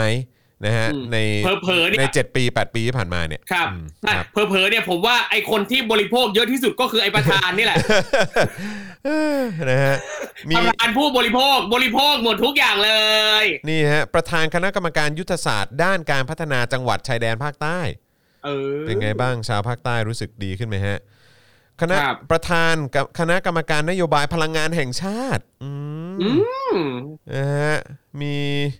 คณะกรรมประธานคณะกรรมการสำนักงานคณะกรรมการส่งเสริมการลงทุนหรือ BOI อืมประธานคณะกรบรมการนโยบายเขตพัฒนาเศรษฐกิจพิเศษ ครับ ประธานคณะกรรมการร่วมภาครัฐและเอกชน เพื่อแก้ไขปัญหาเศรษฐกิจครับ อันนี้เป็นมาตั้งแต่ปี 57 แล้วนะครับโอ้โหเป็นไงฮะเศรษฐกิจดีขึ้นไหมฮะแก้ขดีจ้ะเศรษฐกิจดีขึ้นไหมฮะเออประธานคณะกรรมการนโยบายและกำกับดูแลรัฐวิสาหกิจ อันนี้ก็เป็นมาตั้งแต่ปี 57 เหมือนกันอ๋อแต่ว่าเป็นถึง เป็นถึงเดือนตุลา57อ่าโอเคครับ ประธานคณะกรรมการนโยบายรัฐวิสาหกิจใช่ไหมประธานคณะกรรมการสิ่งแวดล้อมแห่งชาติ โอ้โห ประธานคณะกรคืรมองการงนี่คือผมงงตรงเอาเอามลพิษมาเป็นคณะกรรมการสิ่งแวดล้อมอะ นี่บอกว่าเป็นพระเอ่อประธานคณะกรรมการสำนักงานคณะกรรมการนโยบายตำรวจแห่งชาติ และประธานกรรมการข้าราชการตำรวจ ตั้งแต่ปีครับ57 เหมือนกันครับ อืมอืมเอ่อ ประธานคณะกรรมการที่ปรึกษาการพัฒนาระบบนวัตกรรมของประเทศ ว้าวซ่า ประธานคณะกรรมการนโยบายที่ดินแห่งชาติครับ อืมอันนี้ก็เคยเป็น อันนี้เคยเป็นนะคครัรับบ เอ่อมีอะไรอีกอะมี ประธานกรรมการ คณะกรรมการพิเศษเพื่อประสานงานโครงการอันเนื่องมาจากพระราชดำริอ่า ว้าวสาธุจ้า ประธานกรรมการคณะกรรมการทรัพยากรน้ำแห่งชาติครับ อืมครับ ประธานกรรมการคณะกรรมการการค้าระหว่างประเทศ โอ้โห เก่งทุกอย่างเลยนะเนี่ย อืมเป็นประธานเก่งทุกอย่างมาก เลยนะเนี่ย ประธานกรรมการคณะกรรมการเตรียมการด้านดิจิทัลเพื่อเศรษฐกิจและสังคม โอ้ยเอาอะไรเป็นดิจิตอลก่อนอะไรอะ เอ่อเออประธานคณะกรรมการโครงการ สารพลังประชารัฐครับอืมอันนี้เป็นมาเมื่อปี 59นะครับตัวนะครับเออทำไมชื่อเหมือนพรรคการเมืองหนึ่งเลยเนาะเออนะฮะประธานคณะรู้กันเออประธานคณะกรรมการนะฮะคณะกรรมการเพื่อการพัฒนาที่ยั่งยืนโอ้ครับผมประธานคณะกรรมการขับเคลื่อนการปฏิรูปเพื่อรองรับการปรับเปลี่ยนตามนโยบายไทยแลนด์ 4.0 ฮะอืมครับ โอ้นะมีอะไรอีกประธาน กรรมการในคณะกรรมการป้องกันและแก้ไขปัญหาการตั้งครรภ์ในวัยรุ่นอืมเป็นอะไรกันไปหมดเลยเนี่ยผมไม่เข้าใจ ประธานกรรมการในอันนี้ฟังกันดูนะฮะประธานกรรมการในคณะกรรมการ คณะกรรมการส่งเสริมความเท่าเทียมระหว่างเพศฮะอืมเฮ้ยประธานกรรมการในคณะกรรมการกองทุนพัฒนาสื่อปลอดภัยและสร้างสรรค์ อ่า อันนี้อันอันนี้มันคือคเนี่ณะย คณะกรรมการเดียวกันกับที่ที่รายการรายการหนกปะใช่ป่าวะใช่ใช่ อันนี้ปะ ใช่ครับ เนี่ยสปใช่อันเดียวกันทำไมสป็อกดาร์กไม่เสนอไปบ้างคุณจอน เพราะว่าสงสัยท่านประธานกรรมการเนี่ย คงจะไม่คงจะไม่โอเคด้วยเท่าไหร่ ไม่แน่นะท่านไม่แน่นะท่านท่านไม่ประแน่ธาน นะลองท่านตามท่านเขาเยอะคุณท่าเขานหนาท่านประธานกรรมการก็อาจจะบอกว่าผมมีคดีกับคนนี้อยู่ ผมเลือกอยู่ว่าผมจะไป ผมเลือกอยู่ว่าผมจะไปดีไหม นะฮะมีกรรมการมีประธานกรรมการในคณะกรรมการยุทธศาสตร์ชาติใช่ไหมประธานกรรมการในคณะกรรมการนโยบายเพิ่มขีดความสามารถในการแข่งขันของประเทศสำหรับอุตสาหกรรมเป้าหมายโอ้เป็นไงบ้างฮะ เรามีความพัฒนาไหม ประธานกรรมการในคณะกรรมการรักษาความมั่นคงปลอดภัยทางไซเบอร์แห่งชาติครับ ประธานสคือรักษาให้ตัวเองเท่านั้น ใช่ประธานสภานโยบายการอุดมศึกษา วิทยาศาสตร์ วิจัย และนวัตกรรมแห่งชาติครับนี่ไงจะไปดาวอังคารจะไปครับ จะไปดาวอังคารใช่ไหมอืมครับผม ประมาณนี้ฮะจริง ๆ มีอีกเยอะแยะครับ ก็ไปดู list กันได้นะครับ แต่ผมไม่แน่ใจว่าครับเอ่อพลเอกประยุทธ์เขาได้สละเงินเดือน หรือว่าเงินประจำตำแหน่งทั้งหมดนี้ไปหรือเปล่านะครับครับ นะฮะก็ก็ต้องมา ติดตามกันนะครับ แต่ได้ข่าวว่าประประเอ่อประวิทย์เขาก็เขาก็ไม่รับปะใช่ไหมใช่ได้ได้ได้ได้ข่าวมาอย่างนั้นเหมือนกันพลนะครับพลเอกประวิทย์วงษ์สุวรรณรองนายกรัฐมนตรีก็ไม่ขอรับเงินเดือน 3 เดือน เช่นเดียวกับอ่านายกครับด้วยผมนะครับ แล้วก็ยังมีรัฐมนตรีสามเดือนคนอื่น ๆ ด้วย อย่างจุติไกรเลิกษ์นะครับ อันนี้เป็นรัฐมนตรีว่าการพัฒนาสังคม และความมั่นคงของมนุษย์ใช่ไหมตรีนุชเทียนทองก็ไม่รับนะ วราวุฒิศิลปะอาชา คนนี้กระทรวงทรัพยากรธรรมชาติและสิ่งแวดล้อมใช่ไหมเมื่อกี้ตรีนุชก็คือกระทรวงศึกษา ศักดิ์สยามที่ชอบนี่กระทรวงคมนาคม ชัยวุฒินะฮะชัยวุฒิใช่ไหมเออคนนี้อยู่ DE ใช่ไหมก็บอกไม่รับเหมือนกันครับจุรินทร์ลักษณะวิสิทธิ์อันนี้ก็ไม่รับเหมือนกันเอออนะครับก็จ้าก็ตามนั้นครับแล้วแต่ใช่ตามนั้นตามนั้น อืมอะโอเคนะครับ นี่นี่เรามาครึ่งทางยังครูทอม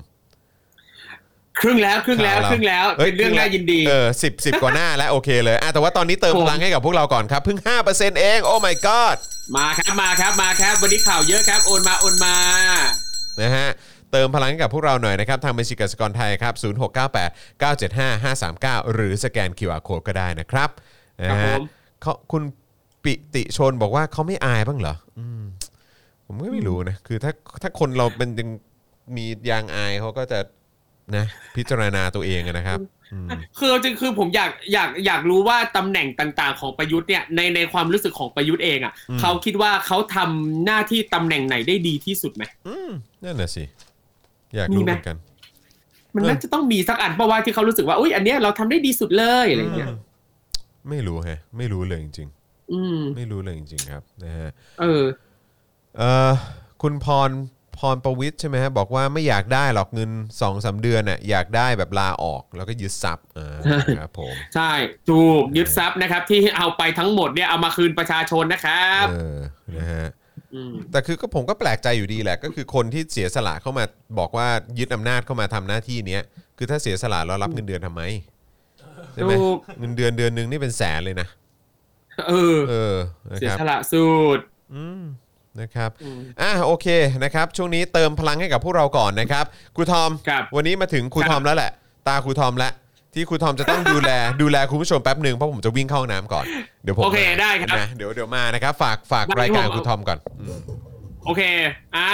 นี่เลยครับทุกคนครับ อันนี้เนี่ยเป็นเรื่องน่าภาคภูมิใจ น่ายินดีมาก ในฐานะที่ผมเองเนี่ยนะครับ ก็สำเร็จการศึกษามาจากจุฬาลงกรณ์มหาวิทยาลัยนะครับ สมัยก่อนเนี่ย ผมเองเนี่ยก็เป็นอุปนายกองค์การบริหารสโมสรนิสิตจุฬานะครับ แต่ว่าในสมัยนั้นนึกย้อนกลับไปเนี่ยช่วงประมาณ 10 กว่าปีก่อนเนี่ยเป็นช่วงช่วงที่ผมเองก็ยังรู้สึกว่าตัวเองเนี่ยไม่ได้ทำหน้าที่ของคนรุ่นใหม่ที่จะขับเคลื่อนสังคมได้อย่างเต็มที่นะครับ แล้วพอเห็นว่ามีน้องๆนิสิตจุฬาเนี่ยนะครับ ปัจจุบันเนี่ย โอ้โห พยายาม active ทำนั่นนี่นู่นต่างๆ รู้สึกชื่นชมยินดี แล้วก็พร้อม support น้องๆ มากๆเลยนะครับ อย่างข่าวนี้ครับที่กำลังจะอ่านต่อไปนี้ครับน่าโอ้โหน่ายินดีมากนะครับสโมสรนิสิตค้านจุฬามอบปริญญากิตติมศักดิ์ให้เจ้าสัวธนินท์ชี้มีข้อกังขาเรื่องความเป็นธรรมครับ โอ้โห ในช่วงที่ผ่านมานะครับ ไม่กี่วันนี้นะครับ หลายท่านก็น่าจะเห็นนะครับว่ามีประกาศที่เป็นแถลงการจากทางอ ทางสโมสรนิสิตจุฬาลงกรณ์มหาวิทยาลัยนะครับ ที่จะคัดค้านการมอบปริญญากิติมศักดิ์นี้ให้เจ้าสัวธนินนะครับ คือหลังจากที่มีการเผยแพร่ผลการพิจารณาอนุมัติปริญญาดุษฎีบัณฑิตกิติมศักดิ์และเสนอแต่งตั้งศาสตราจารย์เกียรติคุณ ประจำปีการศึกษา 2563 โดย 1 ใน 10 ของรายนาม ปริญญาดุษฎีบัณฑิตกิติมศักดิ์กรณีพิเศษ ได้ปรากฏชื่อของนายธนินเจียรวนนท์เป็นลำดับที่ 10 ในฐานะ วิทยาศาสตร์ดุษฎีบัณฑิตกิติมศักดิ์เนี่ยนะครับอือเอาเรื่องนะครับ อันนี้ต้องต้องอธิบายนิดนึงนะครับเผื่อบางท่านที่อาจจะยังยังไม่ได้คุ้นเคยนะครับ ก็คือเอ่อเวลาเรารับปริญญานะครับเขาจะมีปริญญาตรีโทเอกใช่ไหมคนที่เรียนปกติครับ แต่ว่าเวลาเขามอบปริญญาเนี่ยเขาจะมีเป็นปริญญาดุษฎีบัณฑิตกิติมศักดิ์ด้วยสำหรับคนที่อาจจะทำคุณงามความดีนะครับ หรือว่าทางมหาวิทยาลัยเนี่ยเห็นว่าอุ้ยคนนี้เนี่ย อ้ยดีจังเลยทำความดีสร้างชื่อเสียงใด ๆ น่าจะได้รับเกียรตินี้นะครับ ก็จะทางมหาวิทยาลัยนั้นก็จะคัดเลือกแล้วก็มีคณะกรรมการแล้วก็พิจารณาอนุมัติให้เขาได้รับรางวัลได้รับปริญญาดุษฎีบัณฑิตกิติมศักดิ์นี้ ซึ่งอย่างปีนี้เนี่ยเจ้าสัวเทนินได้นะครับ อยู่ในรายชื่อลำดับที่ 10 นะครับ ล่าสุดนะครับเมื่อวันที่ 9 กรกฎาคมที่ผ่านมาก็มีสื่อรายงานว่าทางสโมสรนิสิตจุฬาลงกรณ์มหาวิทยาลัย ได้ส่งจดหมายเปิดผนึกถึง ศาสตราจารย์กิติคุณนายแพทย์พิรมกมลรัตนกุล นายกสภาจุฬาลงกรณ์มหาวิทยาลัย เรื่องขอให้พิจารณาทบทวนมติการให้ปริญญาวิทยาศาสตร์ดุษฎีบัณฑิตกิตติมศักดิ์แกธนินเจียรวนนท์นะครับคุณหมอพิรมนะครับ ณ ปัจจุบันดำรงตำแหน่งเป็นนายกสภาจุฬาลงกรณ์มหาวิทยาลัย ซึ่งในสมัยที่ผมเองเนี่ยนะฮะเป็นเอ่อเป็นอุปนายกองค์การบริหารสโมสรนิสิตจุฬานะครับ ยุคนั้นเนี่ยศาสตราจารย์นายแพทย์พิรมเนี่ยนะครับเป็นอ่าเป็น เป็นอธิการบดีเออเป็นอธิการจุฬาในสมัยนั้น ตอนนี้เป็นนายกสภาจุฬาแล้วนะครับ โดยสโมสรนิสิตจุฬานะครับได้ระบุว่าตามที่ปรากฏเป็นข่าวในสื่อสังคมออนไลน์ว่าที่ประชุมสภาจุฬาลงกรณ์มหาวิทยาลัย มีมติมอบปริญญาวิทยาศาสตร์ดุษฎีบัณฑิตกิติมศักดิ์ประจำปีการศึกษา 2563 แก่ธนินเจียรวนนท์ตามที่บัณฑิตวิทยาลัย จุฬาลงกรณ์มหาวิทยาลัยเป็นผู้เสนอ จนเป็นที่วิพากษ์วิจารณ์ถึงกระบวนการเสนอ และพิจารณามอบปริญญาดุษฎีบัณฑิตกิติมศักดิ์ แก่บุคคลต่างๆ ของมหาวิทยาลัยเป็นวงกว้างนะครับ คือพอมีโพสต์นี้ออกมาแถลงออกมาปั๊บโอ้โหคนพูดถึงกันเยอะมากเลยนะครับ เรื่องกรณีนี้ที่จุฬาจะมอบปริญญาดุษฎีบัณฑิตกิตติมศักดิ์นี้ให้เจ้าสัวธนินนะฮะทางนายกสโมสรนิสิตและกรรมการกลางบริหารสโมสรนิสิตจุฬาลงกรณ์มหาวิทยาลัยครับ เห็นว่า การมอบปริญญาดุษฎีบัณฑิตกิติมศักดิ์ให้บุคคลต่างๆ นั้น จะต้องคำนึงถึงข้อบังคับ จุฬาลงกรณ์มหาวิทยาลัย ว่าด้วยการให้ปริญญาดุษฎีบัณฑิตกิติมศักดิ์พศ 2555 กล่าวคือ จะต้องเป็นไปเพื่อยกย่องบุคคล ผู้ทรงคุณวุฒิและมีคุณธรรม ย้ำนะฮะผู้ทรงคุณวุฒิและมีคุณธรรม ซึ่งได้บำเพ็ญประโยชน์ต่อส่วนรวม โดยใช้ความรู้ความสามารถทางวิชาการ เมื่อพิจารณาคุณสมบัติของนายเทนิเจยรพนนท์เห็นว่า ถึงแม้ว่าเขาจะประสบความสำเร็จด้านการประกอบธุรกิจในระดับประเทศและต่างประเทศนะครับนะแน่นอนตรงนี้เนี่ยทุกคนยอมรับว่าเจ้าสุธานีเนี่ยประสบความสำเร็จในฐานะนักธุรกิจได้รับการยอมรับมากเลย ทั้งในไทยและต่างประเทศนะครับ แต่แต่แต่ครับว่าแต่ยังเป็นข้อกังขานะครับที่ว่านายธนินเนี่ย ได้บำเพ็ญประโยชน์ต่อสังคมส่วนรวม โดยยึดอยู่บนความเป็นธรรมทางสังคมหรือไม่อืมนี่นะครับนี่คือประเด็นที่ทางเอ่อน้องๆเอ่อสโมสรนิสิตจุฬาตั้งข้อสังเกตนะครับ แล้วก็ย้ำด้วยครับว่า โดยเฉพาะในสภาวะปัจจุบันที่สังคมไทยกำลังได้รับความเดือดร้อนอย่างหนักจากวิกฤตการณ์ขาดแคลนวัคซีนที่มีประสิทธิภาพในการป้องกันโรคระบาดนี้ เนื่องจากบริษัท CP Pharmaceutical Group หนึ่งในบริษัทเครือ CP ของนายธนิน ได้มีส่วนเกี่ยวข้องกับบริษัทซีโนเบโอฟาร์มาซูติคอลซึ่งเป็นบริษัทที่ถือหุ้นจำนวนกว่า 515 ล้านเหรียญ หรือร้อยละ 15.03 ของ Sinovac Life Science ที่เป็นบริษัทลูกของบริษัท Sinovac อีกที ไม่เพียงถือหุ้นในบริษัทที่เกี่ยวข้องเท่านั้นนายธนินยังมีความสัมพันธ์ทางเครือญาติกับผู้ก่อตั้งบริษัท s i n o b i o Pharmaceutical ซึ่งเป็นผู้ก่อตั้งเดียวกับบริษัท CP Pharmaceutical Group อีกด้วยอืมนี่นะครับครับนี่คือสิ่งที่น้องๆ นิสิตจุฬานี่ครับเขียนลงไปในแถลงนะครับ ซึ่ง จากข้อเท็จจริงดังกล่าวเนี่ยนะครับประกอบกับสถานการณ์การนำเข้าวัคซีนซีโนแวคเข้าสู่ประเทศไทยอืมก็ทำให้มีเสียงวิพากษ์วิจารณ์ถึงประสิทธิภาพของวัคซีนที่นำเข้าจากบริษัทซีโนแวคว่าไม่เหมาะสมกับสถานการณ์ในประเทศอืมแล้วก็เป็นการผูกขาดวัคซีนอีกด้วย เป็นที่มาของข้อกังขาเรื่องความโปร่งใสของการนำเข้าวัคซีนครับซึ่งตรงนี้นะครับก็ถือได้ว่ามีส่วนสำคัญอย่างมาก ต่อการแก้ปัญหาวิกฤตโรคระบาดที่ส่งผลต่อความเป็นอยู่ของประชาชนทุกระดับและทุกภาคส่วน อีกทั้งกิจการธุรกิจในเครือทั้งหมดของนายธนิน เป็นธุรกิจที่ส่งผลกระทบต่อกิจการขนาดกลางและขนาดย่อมหรือ SME รวมถึงเกษตรกรรายย่อย พนักงานภาคบริการ และผู้ใช้แรงงานซึ่งเป็นผู้คนส่วนมากของประเทศอืมการมอบปริญญาวิทยาศาสตร์ดุษฎีบัณฑิตกิตติมศักดิ์แก่นายธนิน โดยไม่พิจารณาสภาพการดังกล่าว จึงอาจจะยังไม่สอดคล้องกับวัตถุประสงค์ของการให้ปริญญาดุษฎีบัณฑิตกิตติมศักดิ์ตามข้อบังคับข้างต้น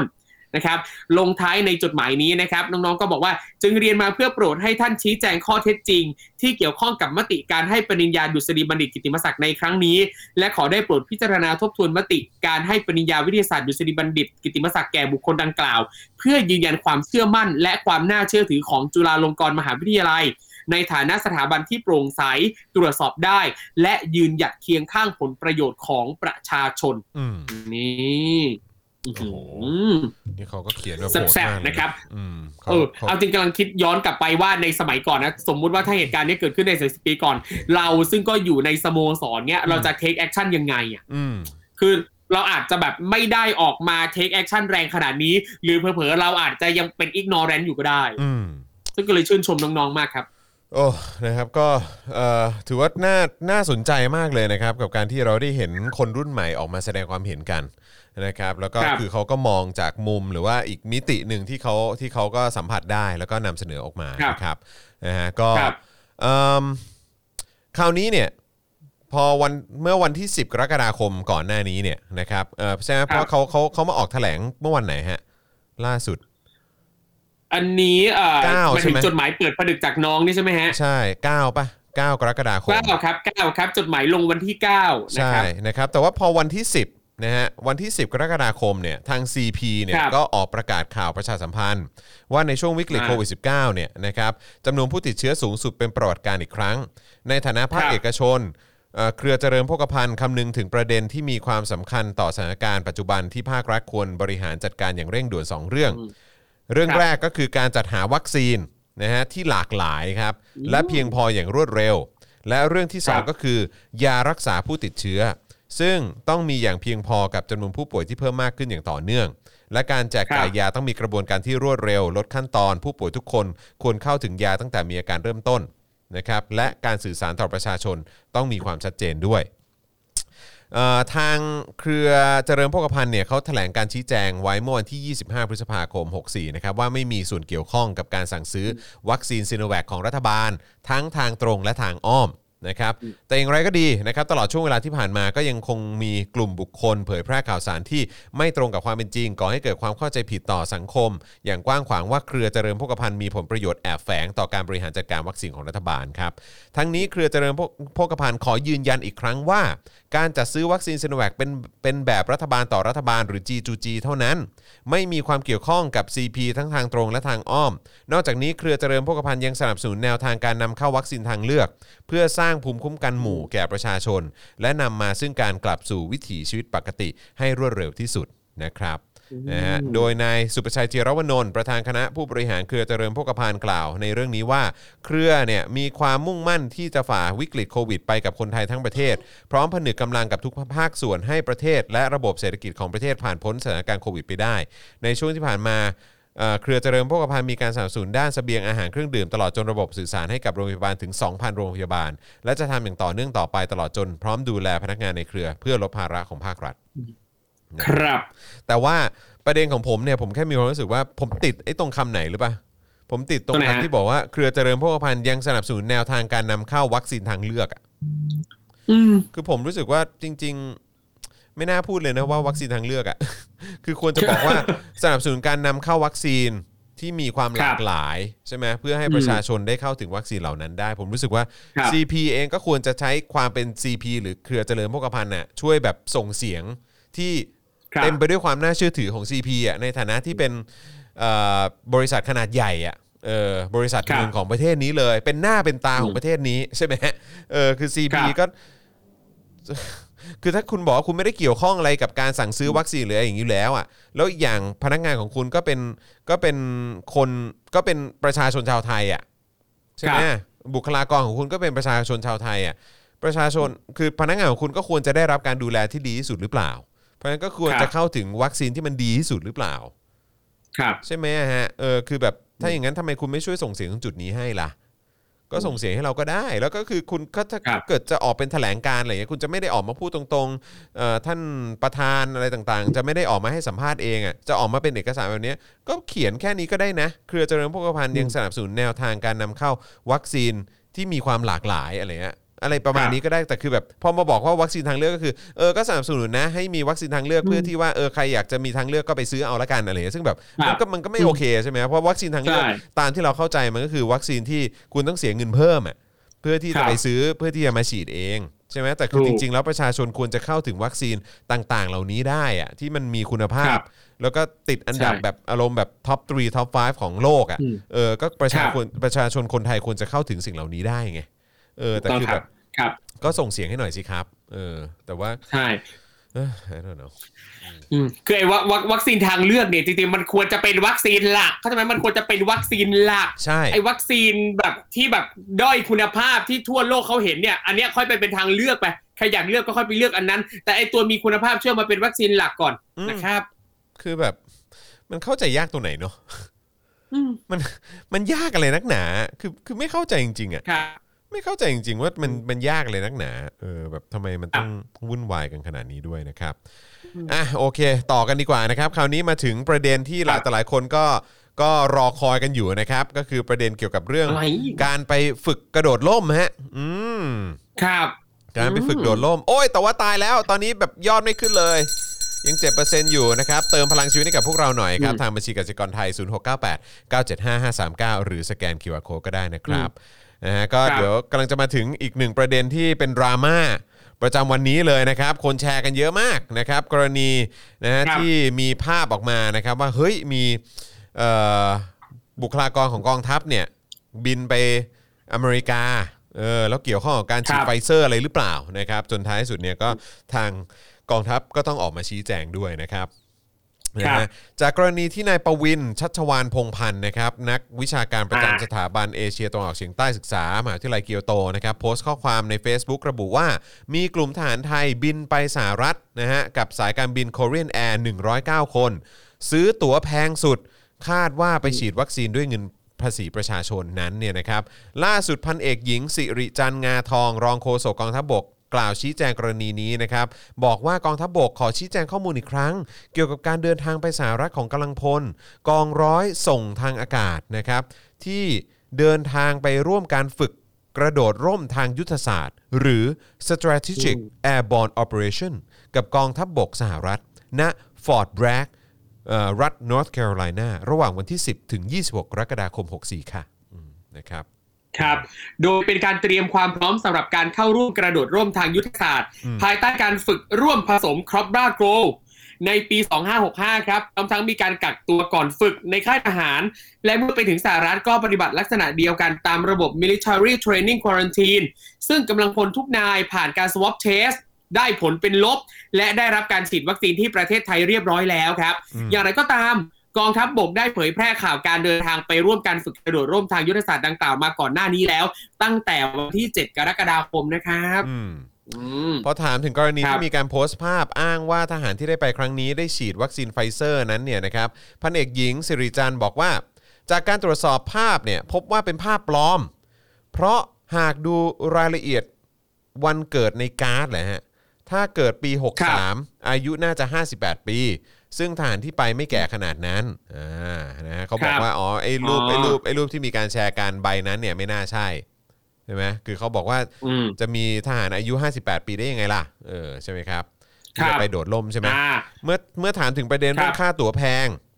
นะและงบประมาณการใช้จ่ายที่โดนโจมตีพันเอกหญิงสิริจันทร์ก็บอกว่างบประมาณการฝึกร่วมครั้งนี้ได้รับการสนับสนุนจากสหรัฐอเมริกา คือแปลว่ารัฐบาลไทยไม่ได้จ่ายใช่ไหมฮะอืม ถ้าถ้าเขาบอกแบบนี้ก็ตีความได้อย่างนั้นว่าอ่าทางสหรัฐอเมริกา support ทุกบาททุกสตางค์เลยนะเหรอสหรัฐจ่ายให้หมดเลยเออซึ่งเนี่ยจริงยังจริงปะต้องจริงไหมย้ำอีกทีนะครับ เพราะว่าคือสื่อถามว่า แล้วประเด็นเรื่องค่าตั๋วที่แพงและงบประมาณการใช้จ่ายที่โดนโจมตีเนี่ยพันเอกหญิงสิริจันทร์บอกว่า งบประมาณการฝึกร่วมครั้งนี้ ได้รับการสนับสนุนจากสหรัฐอเมริกา นะครับทั้งนี้ครับจากข้อมูลเพิ่มเติมพบว่ากำลังพลกองทัพบบกที่เข้าร่วมการฝึกกระโดดร่มที่สหรัฐในครั้งนี้เนี่ยมีจำนวน 114 นายนะครับประกอบด้วยนายทหารสัญญาบัตรนายทหารประทวน นักเรียนในร้อย พระจุลจอมเกล้าชั้นปีที่ 5 และพลทหารครับและนอกจากนี้เนี่ยยังพบครับรายงานเพิ่มเติมนะครับว่าเอ่อ สำหรับการส่งกำลังพลกองร้อยส่งทางอากาศเนี่ยนะครับเข้าร่วมการฝึกกระโดดร่มทางยุทธศาสตร์ที่สหรัฐอเมริกาในครั้งนี้เนี่ยนอกจากจะเป็นการเสริมสร้างความร่วมมือทางทหารในระดับกองทัพมิตรประเทศแล้วเนี่ยผู้เข้ารับการฝึกเนี่ยยังสามารถนำความรู้ประสบการณ์มาพัฒนา และเพิ่มประสิทธิภาพให้กับหน่วย ส่งทางอากาศกองทัพบกและยังเป็นการเตรียมความพร้อมสำหรับการเข้าร่วมกระโดดร่มทางยุทธศาสตร์ภายใต้การฝึกร่วมผสมคอบ้าโกในปี 65 ด้วย นะครับอืมซึ่งผมก็อยากครัจะบเห็นผมมากเลยนะผมอยากจะเห็นไอ้รายละเอียดว่าไอ้ค่าใช้จ่ายทั้งหมดเนี่ยที่บอกว่าได้รับการสนับสนุนจากทางสหรัฐเนี่ยเออมันเป็นยังไง หรือว่าได้รับการสนับสนุนทั้งหมดกี่บาท หรือว่าได้รับการสนับสนุนกี่เปอร์เซ็นต์ หรือว่าได้รับการสนับสนุนในส่วนไหนบ้างนะครับคือพันเอกหญิงสิริจันทร์เนี่ยถ้าเกิดว่าอยากจะให้ประชาชนคลายความสงสัยเนี่ยก็ช่วยเอาใบเสร็จมาให้ดูหน่อยครับ โอเคครับ แล้วก็อย่างอย่างประเด็นเรื่องไฟเซอร์นะครับ เมื่อสักครู่นี้นะครับที่เอ่อบอกว่ามีมีนักข่าวถามเรื่องมีทหารเนี่ยไปฉีดไฟเซอร์ แล้วพลเอกหญิงสิริจันทร์เนี่ยบอกว่าตรวจสอบแล้วเนี่ยเพราะว่าเป็นภาพปลอม เพราะว่าดูจากวันเกิดแล้วไม่ใช่ เอาจริงเนี่ยคือรู้สึกว่าตรงนี้เนี่ยก็ยังยังไม่ได้ตอบอย่างชัดเจนนะเพราะว่า คุณคุณพลเอกหญิงสิริจันทร์เนี่ยบอกแค่ว่าภาพนั้นน่ะ ไม่ไม่น่าใช่ของจริง แต่ไม่ได้บอกว่าไม่มีการฉีดไฟเซอร์อ่าใช่ใช่ใช่อ่าแล้วก็อะอย่างผมเองเนี่ยก็ไปเจอในโพสต์ของเอ่อนักแสดงท่านหนึ่งนะครับ ที่โพสต์เรื่องเกี่ยวกับทหารฉีดวัคซีนนี่แหละนะครับ แล้วก็มีลูกสาวของทหารที่บินไปอเมริกาเนี่ยนะครับอืมเข้ามาโพสต์ว่าเอ่อพ่อเขาเป็นทหารบนบนเครื่องบินลำนี้ด้วยกันจริง แล้วก็ได้ไปฉีดวัคซีนไฟเซอร์ด้วยจริงอืมๆลูกสาวมาบอกเอง แต่เขาบอกว่าการไปฉีดไฟเซอร์เนี่ยการไปฉีดการฉีดไฟเซอร์ไม่ใช่จุดวัตถุประสงค์หลักอืมเพียงแต่ว่าไหนๆก็ไปแล้วอืมอะขอฉีดหน่อยละกันเออเป็นแบบนี้ไม่ได้มีการเตรียมให้อ่าไปเป็นทหารแบบไปหาฉีดเอาเอง อารมณ์ว่าก็เป็น perk ใช่ไหม perk perk ของการได้ไป เออคือก็รับใช่ ก็พอดีว่าเออไปโดดร่มพอดีแล้วก็คือแบบเออ ก็ไหนๆก็ไหนๆก็เอองั้นก็ฉีดไปด้วยเลยไหนๆก็ไหนๆแล้วอะ เออเพราะว่าก็ใช่ก็อเมริกาให้ฉีดฟรีอะเนาะเออนะครับครับใช่ครับ เออครับ ผมก็ ครับ ก็นั่นแหละครับ ก็นั่นแหละครับเอาเลยครับ ผม ก็ยินดีคือถ้าถ้าหลายคนเห็นเห็นที่ผมโพสต์ในแบบ IG นะ ผมก็ไม่พูดอะไรมาก ผมก็จ้า ครับคือจ้าอย่างเดียวเลยกูกูจ้าเลยกูจ้าอย่างเดียวเลยคือกูแบบอยากทำอะไรครับทำไม่สัตว์อืมครับ เพราะเกิดท้ายสุดก็คือผมอะก็รู้สึกเหมือนกันว่าเออเดี๋ยวก็คงออกมาบอกว่าเออไม่เป็นเฟกนิวส์ก็คงแบบเปล่าไม่ มันก็เป็นแบบก็เป็นอะไรที่นั่นมาหรือแบบเออเป็นเป็นงบประมาณเอ่อที่มันเกี่ยวต่อเนื่องมาจาก ที่วางไว้เมื่อปี 63 หรืออะไรแบบครับ62 หรืออะไรแบบนี้เพราะการฝึกคอปป้าโกก็มีอะไรมานานแล้วอะไรประมาณเนี้ยผมก็คิดว่าเออเดี๋ยวก็คงมีคำอธิบายอะไรประมาณนี้ออกมา cliché cliché เหมือนเดิมอะซึ่งซึ่งท้ายสุดก็ก็เป็นอย่างที่ผมครับคาดไว้ก็มันก็เป็นอย่างนั้นจริง ๆ เหมือนกับที่เราอ่านมาครับแล้วนี่ะฮะครับผมนี่ผมไปอ่านโพสต์นะเนี่ยพบว่าจริง ๆ แล้วไม่ได้มีแต่ทหารที่ไปนะตำรวจด้วยมีแต่เป็นตำรวจคนละกลุ่มกันไปด้วยใช่ไหมเพราะว่าอย่างเมื่อเมื่อเมื่อสักครู่นี้เนี่ยที่ว่ามีน้องคนหนึ่งเป็นทหารเนี่ยจริงๆอะเขาบอกว่าเอ่อ ภาพถ่ายที่อยู่ในเครื่องบินเป็นพ่อของหนูอืมและคนถ่ายรูปเป็น buddy ของพ่ออมพ่อหนูเป็นตำรวจไปราชการที่อเมริกาจริงค่ะอืมแต่ไปแค่หนึ่งสัปดาห์อืมส่วนเรื่องการฉีดวัคซีนอันนี้ไปฉีดเองอืม walk in เข้าไปเองอืมและไม่ได้มีส่วนเกี่ยวข้องกับกลุ่มทหารที่ไปกลุ่มนั้นอ๋อก็คือว่าอ่าเขาแล้วตอนนี้เนี่ยคืออารมณ์ว่าก็ก็ไปไปอืมแบบเขาเรียกว่าอะไรนะไปแบบเหมือนในช่วงเวลาว่างปะ อะไรแบบนี้ปะในช่วงเวลาว่างที่ยังไม่ได้เกี่ยวข้องกับการทำภารกิจหรืออะไรแบบเนี้ยเออเอก็อคือ ใช่ใช่เพราะมันอ่าฉีดแป๊บเดียวไงแป๊บเดียวก็เสร็จแล้วฉีดฟรีด้วย ใช่แล้วก็เรียกเรียกอูเบอร์ฟรีได้ด้วยนี่ใช่ไหมใช่ใช่ที่คุณทอมบอกใช่ไหมใช่ เออก็แบบว่าเออก็กูก็ไม่ต้องอะไรเพิ่มเติมอยู่แล้ว มันก็ฟรีอยู่แล้วใช่ไหมก็อ่าช่วงนี้เบรกอ่าช่วงนี้ให้มีเวลาส่วนตัวงั้นก็พวกเราพวกเราก็ไปฉีดกันไหมอะไรแบบเนี้ยก็คงประมาณนั้นนะเนอะ ใช่ เออแต่ก็อืม แต่ก็เอาเถอะครับเออก็แล้วแต่ครับเออคือคือปัญหาทั้งหมดเหล่านี้การวิพากษ์วิจารณ์ต่างๆ มันจะไม่เกิดขึ้นหรอกครับ ถ้าเกิดว่ารัฐบาลน่ะนะครับ ซึ่งพอดีว่าตัวผู้นำรัฐบาลเนี่ยมันก็มีส่วนเกี่ยวข้องกับกองทัพกับกับกองทัพไงใช่ไหมพอเขาเข้ามาในตำแหน่งนี้ได้เนี่ยก็มาจากการยึดอำนาจโดยใช้โดยใช้ครับงบประมาณแล้วก็ใช้ใช้ connection หรือต่างๆ ด้วยการเป็นผบทบไงใช่ไหมแล้วพอต่อครับเนื่องมาจนเขามาเป็นนายกรัฐมนตรีในสมัยที่2หรืออะไรก็ตาม จนถึงทุกวันเนี้ยเออพอมันมีอะไรเกี่ยวข้องกับทหารเนี่ยคนเขาก็จะเอะเป็นพิเศษแหละ ก็เพราะว่าพอดี คนที่ยึดอำนาจเข้ามาก็มีส่วนเกี่ยวข้องกับทหารไงนะครับเพราะฉะนั้นคือคนก็จะครับเอะเป็นพิเศษ แล้วถ้าทางพันเอกหญิง ชื่ออะไรนะพันเอกหญิงสิริจันทร์ฮะอ่าเอ่อท่านท่านพันสิริเอกจัหนทร์ญิงสิริจันทร์เนี่ยเออถ้าเกิดว่าอยากครับจะตัดความลำคาญน่ะคือแบบว่าเออแบบโอ้ต้องมาตอบอะไรพวกนี้อยู่เรื่อยๆ ซ้ำๆอยู่เป็นประจำเนี่ยวิธีการที่จะทำให้สื่อเนี่ยเออแบบว่าแบบเขาเรียกว่าอะไร อึ้งหรือหน้าหงายไปเลยเนี่ยก็คือการเอาเอกสารมาตีแผ่เลยครับเออนะฮะเอาให้สื่อแล้วก็เอาให้พวกที่เออชอบวิจารณ์อะไรอย่างเงี้ยเก่งเรื่องวิจารณ์แบบเออปากเก่งเหลือเกินอย่างครับพวกผมเนี่ยเออให้มันแบบให้มันหน้าหงายไปเลยเนี่ยก็คือเอาเอกสารอะไรพวกนี้มากางมาแผ่ให้เลยให้ให้ให้พวกเรา ให้พวกเราหายสงสัยไปเลยครับ เออ จะดีมากแต่พอ ครับ พอตอบมาแค่เนี้ยบอกว่าเอออเมริกาเขาดูแลทั้งหมดเลยนะเราก็งั้นขอดูเอกสารหน่อยได้ไหมอะไรอย่างเงี้ยคือไอ้พวกเราจะได้เงียบปากไง แล้วเราจะได้วิพากษ์วิจารณ์พวกคุคณรับน้อยลงไง เพราะว่าพวกเราชอบคิดไปเองหรือเปล่าอะไรอย่างเงี้ยเออตามที่คุณพูดอะอืมแต่พอมันไม่มีอะไรมาเสริมไม่มีอะไรมา support ให้ให้พวกเราหน้าหงาย หรือทำให้เอ่อพวกคุณมีความน่าเชื่อถือมากยิ่งขึ้นเนี่ยมันก็คุณก็จะโดนต่อไปเรื่อยๆครับคุณก็จะโดนพวกเรา ครับ ตั้งคำถาม แล้วก็ไม่ไว้วางใจอืมแบบนี้ไปเรื่อยๆแหละครับอืมนะครับครับ ใช่ใช่คุณ KM ISK ใช่ไหมบอกว่าผมไม่อยากหน้าหงายจริง ๆ อยากหน้าหงาย คืออยากอยากให้เราแบบมีความรู้สึกว่า เออ กูคิดไปเองแหละ ว่าแบบเออมันมีการคอร์รัปชันมันมีความไม่โปร่งใสต่างๆ พวกกูคิดไปเองทั้งหมดเลย เออ คือเอาเอกสารมาตีแผ่แล้วเอาให้ให้ไอ้คนอย่างผมเนี่ย หรือว่าไอ้พวกคนที่ขี้สงสัยอะหรือคนที่มันมันไม่เอาเผด็จการอะเออให้มันแบบว่าให้มัน เสียฟอร์มไปเลยอะให้มันบุ๋ครับไปเลยแบบว่าโอ้โหทุกอย่างมันเป็นไปอย่างถูกต้องทุกเรื่องเลยนะ ถูกตั้งคำถามเรื่องไหนขึ้นมามีเอกสารมาวางปั้ง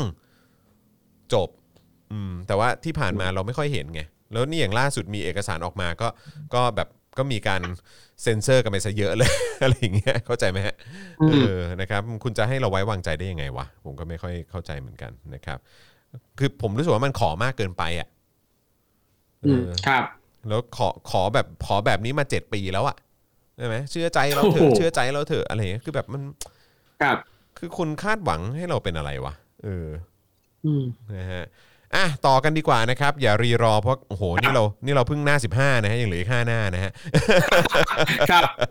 นะครับงั้นเอ่อเมื่อกี้เป็นประเด็นเกี่ยวกับเรื่องของเอ่อ ทหารทหารและบุคลาฝึกกกระโดรดร่มและฉีดวัคซีนทางด้านความมั่นคง ใช่ไหมเขาไปอืมฝึกกระโดดร่มที่อเมริกา แล้วเขาก็เลยมีประเด็นเรื่องการฉีดวัคซีนขึ้นมา แต่ว่าล่าสุดเนี่ยเอ่อก็มีกรณีนะครับที่แฟนเพจศูนย์ประชาสัมพันธ์กองทัพบบก หรือว่า Army PR Center เนี่ยได้มีการโพสต์ภาพทหารเข้ารับการฉีดวัคซีนโควิด -19 เอ่อพร้อมข้อความว่าพลโทภูมิพัฒน์จันทร์สว่าง ผู้บัญชาการหน่วยบัญชาการสงครามพิเศษ ตรวจ ติดตามการฉีดวัคซีนให้แก่น้องทหารใหม่ และเจ้าหน้าที่หน่วยฝึกทหารใหม่ ในวันที่ 2 อีกกว่า 560 นาย ณ อาคารคงสมพงษ์ค่ายเอราวันอำเภอเมืองจังหวัดลบบุรี ซึ่งล่าสุดเมื่อวานนี้เนี่ยภาคีบุคลากรสาธารณสุขก็ได้มีการโพสต์ถึงประเด็นดังกล่าวนะครับ ระบุว่ากลุ่มซึ่งเป็นเป้าหมายคือกลุ่มเปราะเปราะบาง กลุ่มเสี่ยงต่อการสูญเสีย ยังได้รับวัคซีนจำนวนน้อย นายแพทย์โสพลกล่าวและอธิบายนะครับว่าสาธารณสุขตั้งเป้าหมายว่าผู้สูงอายุและผู้ป่วย 7 กลุ่ม โรคเรื้อรังจะต้องได้รับวัคซีนในเดือนมิถุนายน และกรกฎาคมนี้ แต่ทหารเกณฑ์นี่สูงอายุ หรือเป็นผู้ป่วย 7 กลุ่มโรคยังไงนะครับ ไหนบอกจะปูพรม รักษาชีวิตพ่อแม่ปู่ย่าตายายเราก่อนไงครับทำไมเอามาฉีดใส่ทหารเกณฑ์คนแข็งแรงแบบนี้ล่ะครับ พวกคุณจัดสรรวัคซีนยังไง สรุปจะปล่อยให้ผู้สูงอายุกับคนป่วยตาย แต่ให้ทหารที่แข็งแรงได้วัคซีนเหรอครับ ชี้แจงประชาชนด้วยครับครับทางนี้นะครับข้อมูลเพิ่มเติมก็ยังพบว่าก่อนหน้านี้ นายนัทชาบุญชัยอินสวัสดิ์สสพักเก้าไกล ได้เคยเปิดเผยเอกสารที่กองทัพได้ส่งหนังสือขอโคต้าวัคซีน ไปยังกรมควบคุมโรคจำนวนอย่างน้อย 60,000 โดสสำหรับทหารเกณฑ์และกำลังพลที่เกี่ยวข้อง โดยในเอกสารพบว่ามีการใช้คำว่า ข้อมูลในการจองคิว และรับวัคซีนป้องกันโรคติดเชื้อไวรัสโคโรนา 2019 White List นะครับของกำลังพลและครอบครัวพร้อมบริวารที่พักอาศัยในบ้านพักของทางราชการ พร้อมกับตั้งคำถามว่าความเป็นธรรมอยู่ตรงไหนทำไมประชาชนทั่วไปถึงถูกเทวัคซีน แต่บุคลากรและบริวารของกำลังพลในกองทัพบกจึงมีอภิสิทธิ์สามารถขอคิววัคซีนในลักษณะนี้ได้ นั่นน่ะสิ เนี่ย เนี่ย คือ คือยังไงความคลางแคลงใจแล้วก็คือผมบอกเลยว่าครับตอนเนี้ยกองทัพบกอะไม่ใช่ไม่ใช่หน่วยงานและองค์กรที่ประชาชนไว้ใจนะครับ ครับ ไม่ได้ไม่ได้เป็นอย่างนี้แล้วนะครับอืมโอ้โหคือพอเห็นแบบเนี้ยนึกนึกถึงเพลงใหม่ค็อกเทลอะเพลงอภิสิทธิ์ชนเลยอภิสิทธิ์ชนใช่ไหมฮะอืมใช่มาก เออ นั่นแหละฮะ ลองไปฟังกันดูนะฮะ พี่โอมใช่ไหมพี่โอมอืม ครับนะครับก็ครับใช่ลองติดพี่โอตามมค็อกกันได้ พี่โอมคอกนะฮะเออคุณไมเคิลโซนเมโทนบอกว่าให้รัฐบาลที่นั่นตรวจสอบสัญญาแอสตรากับไทยได้ปะถ้าเราพึ่งในประเทศไม่ได้เออก็ก็น่าสนใจนะครับ คือไม่แน่ ผมว่าครับคือถ้าสมมติเรื่องนี้ไปถึงแบบรัฐสภาอังกฤษอะไรอย่างเงี้ยเออแล้วมันเกี่ยวข้องกับแบบความปลอดภัยของเพื่อนมนุษย์อะ ผมว่าเผลอๆไม่แน่เขาอาจครัจะบเขาอาจจะทำการตรวจสอบแทนเราก็ได้นะอืม แล้วแม่งจะน่าเศร้าขนาดไหนดูสิ คือแบบโอ้โห พี่น้องครับ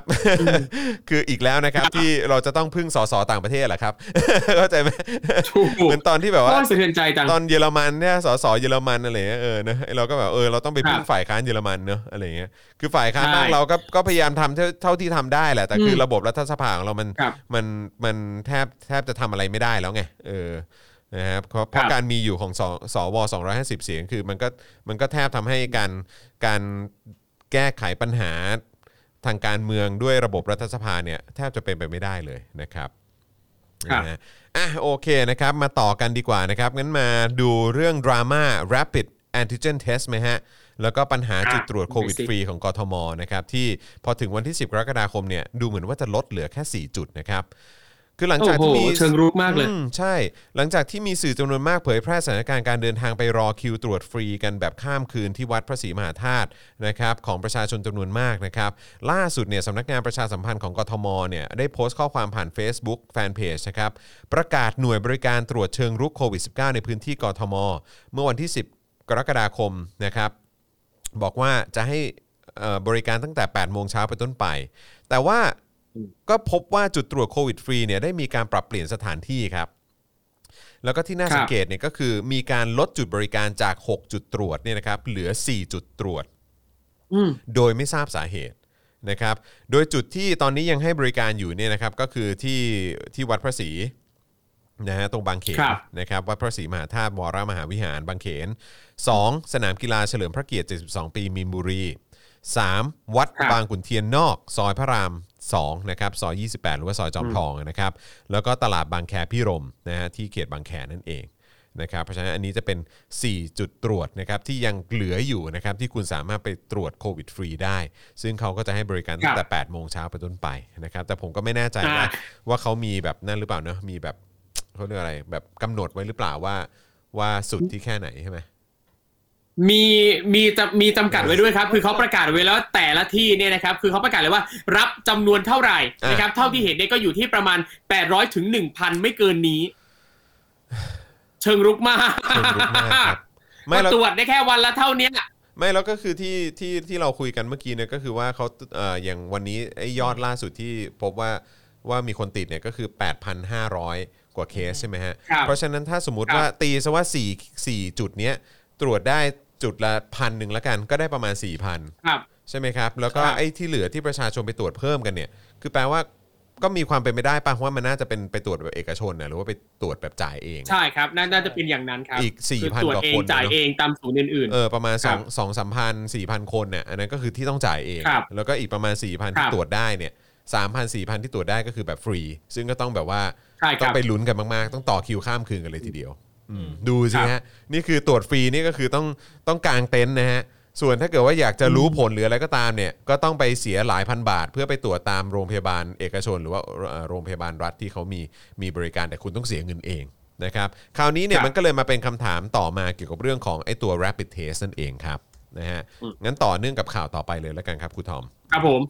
ครับครับเอ่อกระทรวงสาธารณสุขนะครับ ปลดล็อก Rapid Antigen Test นะครับ ซื้อตรวจโควิด -19 เองได้ เริ่มวันที่ 12 กรกฎาคมนะครับก็คือวันนี้นี่เองครับ จากที่มีรายงานเมื่อวานนี้นะครับว่านายอนุทินชาญวีรกุลนะครับรัฐมนตรีว่าการกระทรวงสาธารณสุข ประกาศจะพิจารณาปลดล็อก Rapid Antigen Test ชุดตรวจโควิด -19 หลังจากที่กองควบคุมเครื่องมือแพทย์สำนักงานคณะกรรมการอาหารและยา มีมติเห็นชอบเรียบร้อยแล้วครับ มีข้อมูลที่ประชาชนควรทราบเกี่ยวกับ Rapid Antigen Test นะครับในฐานะที่เป็นชุดตรวจหาเชื้อไวรัสโควิด ด้วยวิธีการเก็บตัวอย่างจากทางจมูกและน้ำลายอืมเป็นชุดตรวจเชื้อที่ทำได้ง่าย ๆ ด้วยตนเอง ช่วยให้รู้ผลเร็ว และช่วยลดการแออัด โดยเฉพาะในสถานการณ์ปัจจุบันที่หลายโรงพยาบาลปฏิเสธการตรวจโควิด -19 นะครับ แม้ว่าค่าผลตรวจเป็นบวกเนี่ยนะครับ ใช่ว่าจะแปลว่าป่วยเสมอไปนะครับ อันนี้ต้องรู้นะครับอืมในขณะที่หากค่าผลตรวจเป็นลบ ก็อาจจะไม่ได้แปลว่าไม่ติดเชื้อ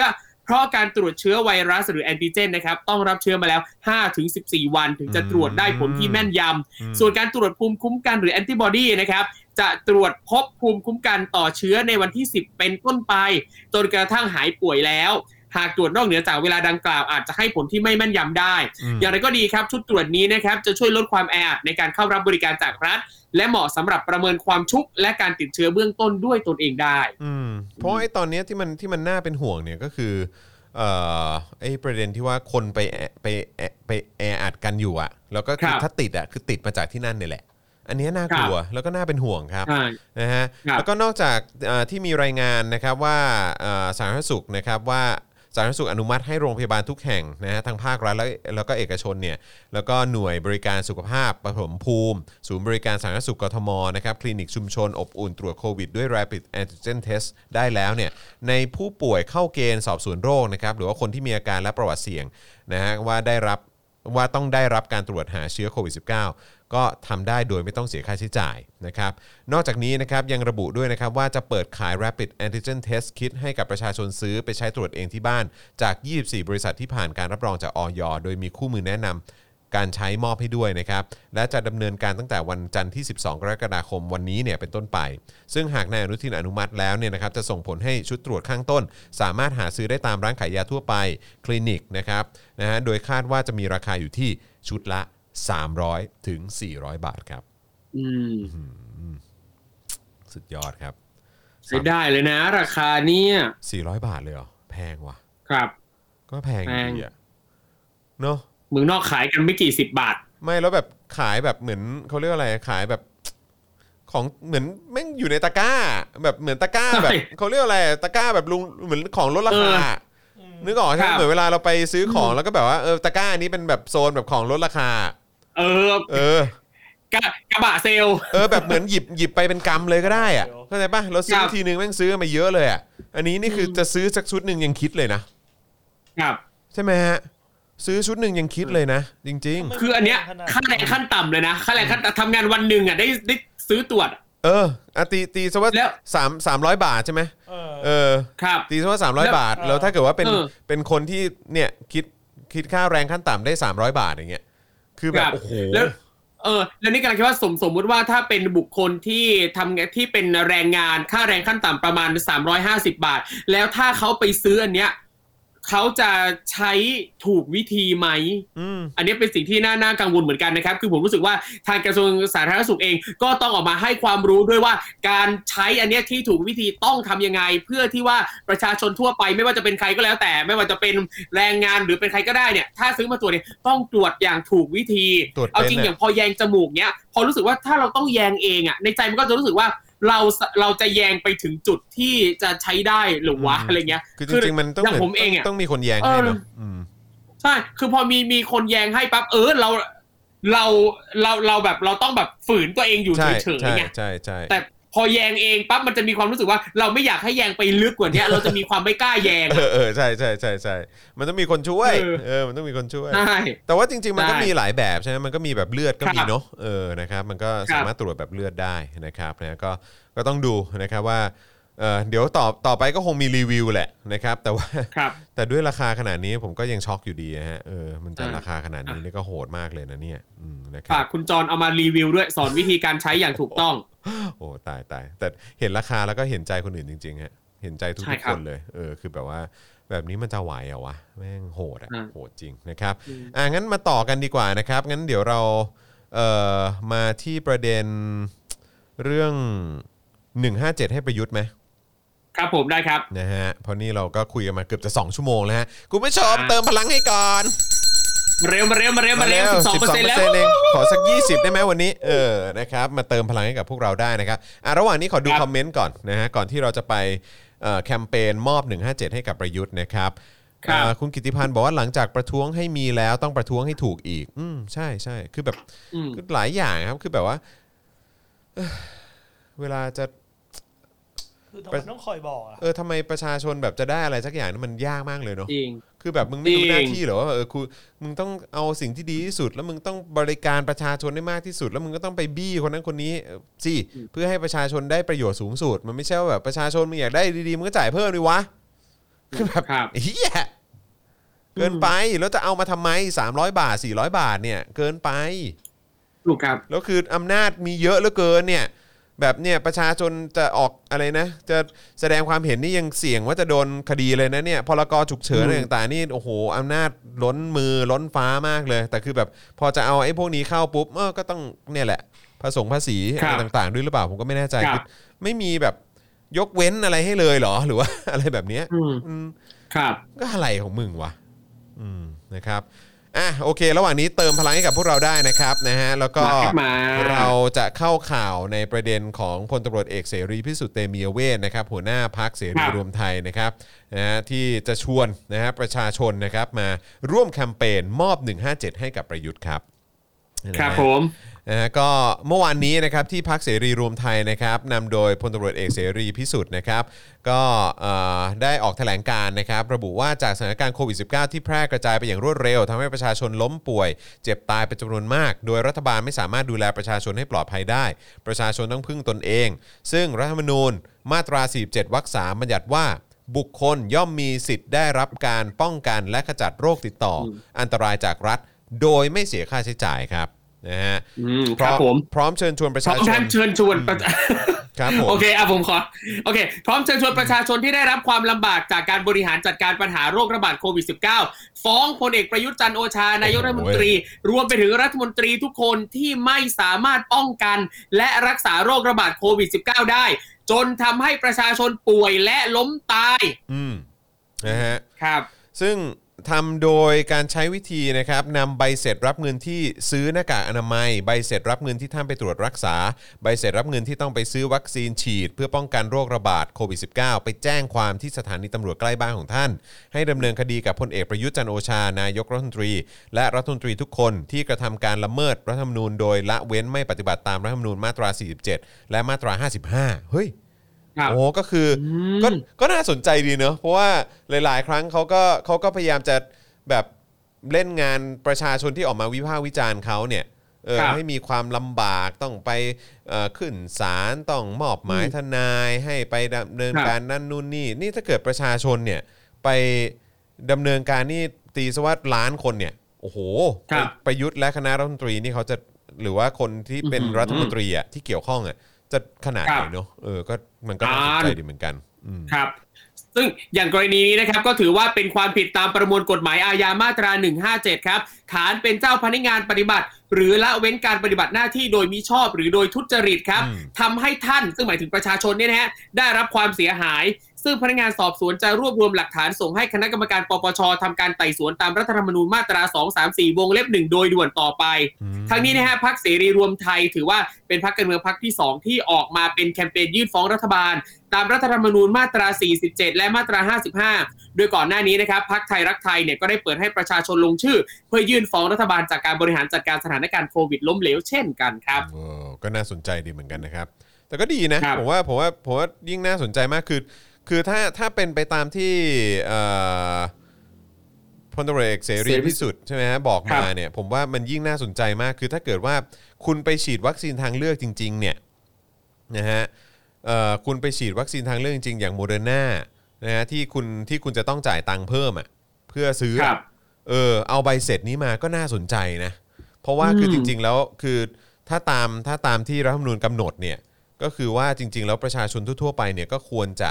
สามารถเอ่อเข้าถึงใช่ไหมฮะมีครับ เขาบอกอะไรนะ มาตรา 47วรรคสามบัญญัติว่าบุคคลย่อมมีสิทธิ์ได้รับการป้องกันและขจัดโรคติดต่ออันตรายจากรัฐ โดยไม่เสียค่าใช้จ่าย ครับ ใช่ไหมเพราะฉะนั้นคือโอ้โห ประเด็นนี้ผมว่ามันก็ครอบคลุมอยู่นะ มันก็น่าสนใจนะใช่เออแต่อย่างอย่างตรงเนี้ยผมว่าสิ่งที่ต้องคิดต่อก็คือ ทางการเนี่ยหรือทางศาลเอง อ่ากำหนดว่าโรคติดต่อจากโควิดเนี่ยถือว่าเป็นโรคติดต่ออันตรายไหมปรากฏไม่ใช่ว่าฟ้องไปแล้วอยู่ศาลมาบอกว่าไม่ได้จ้า เพราะโควิดไม่ถือว่าเป็นโรคติดต่ออันตรายอ้าวอันนี้น่าหงายอีกนะ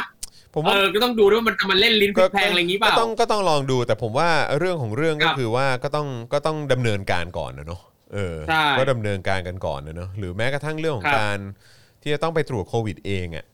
แล้วก็ต้องไปตรวจเองแล้วก็ต้องเสียเงินหลายพันบาทเนี่ย แล้วก็เผื่อๆต้องหลายหมื่นบาทด้วยมั้ง เพราะว่าเออในเพราะมันเป็นปีแล้วเนาะบางทีเนี่ยก็ต้องครับแบบว่าตรวจหลายรอบด้วยซ้ำอะผมว่าถ้าใช่มีใบเสร็จอะไรพวกนี้ไปอะผมว่ามันก็น่าสนใจนะ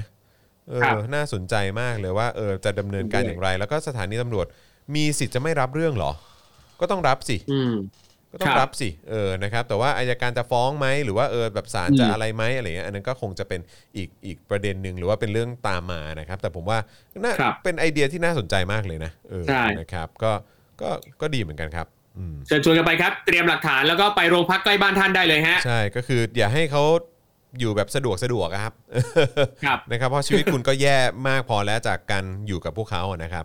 นะฮะครับผม ก็ต้องให้เขารับผิดชอบอะไรหน่อยนะหรือว่าต้องถามหาความรับผิดชอบเขานิดนึงแล้วกัน แล้วก็เดี๋ยวมาครับดูกันว่ากระบวนการยุติธรรมไทยจะให้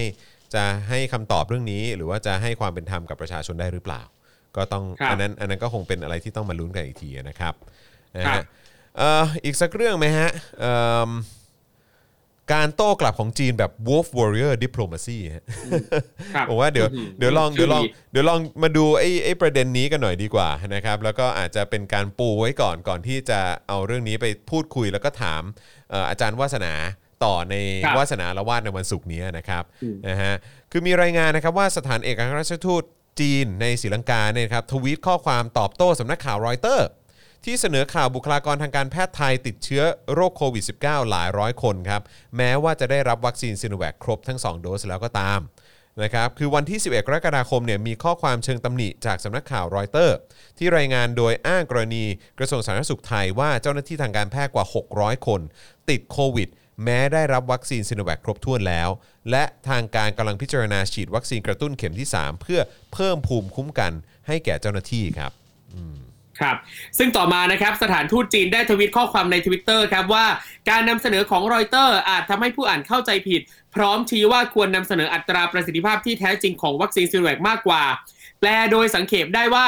พยายามดีมากรอยเตอร์ แต่ทำไมถึงไม่แสดงอัตราประสิทธิภาพที่แท้จริงของวัคซีน แทนการพาดหัวข่าวที่สร้างความใจผิดอย่างยิ่ง พวกคุณมีจุดประสงค์อะไรกันแน่เออนะฮะคือนี่คือถ้าเป็นภาษาอังกฤษคือ nice try Reuters นะฮะก็คือ at Reuters นะครับ but why not ครับ show the real efficient เอ่อเอ่อ efficacy นะฮะเออครับใช่ไหม rate นะครับ instead of putting a completely misleading and adverse headline what's your agenda อ๋อนะครับคุณมีคุณมีแบบจุดประสงค์อะไรกันแน่นะครับทั้งนี้ครับเนี่ยทวิตเตอร์ของสถานทูตจีนพยายามเทียบข้อมูลให้เห็นนะครับถึงจำนวนบุคลากรทางการแพทย์ไทย 677,348 คนที่ได้รับวัคซีนของซีโนแวคครบ 2 โดส กับจำนวนผู้ติดโควิด 618 คนนะครับที่รอยเตอร์นำเสนอว่าซีโนแวคแสดงให้เห็นว่ามีประสิทธิภาพป้องกันโควิด -19 ได้ 99.9078%ฮะโอ้โห 99.9078%นะครับ และมีประสิทธิภาพ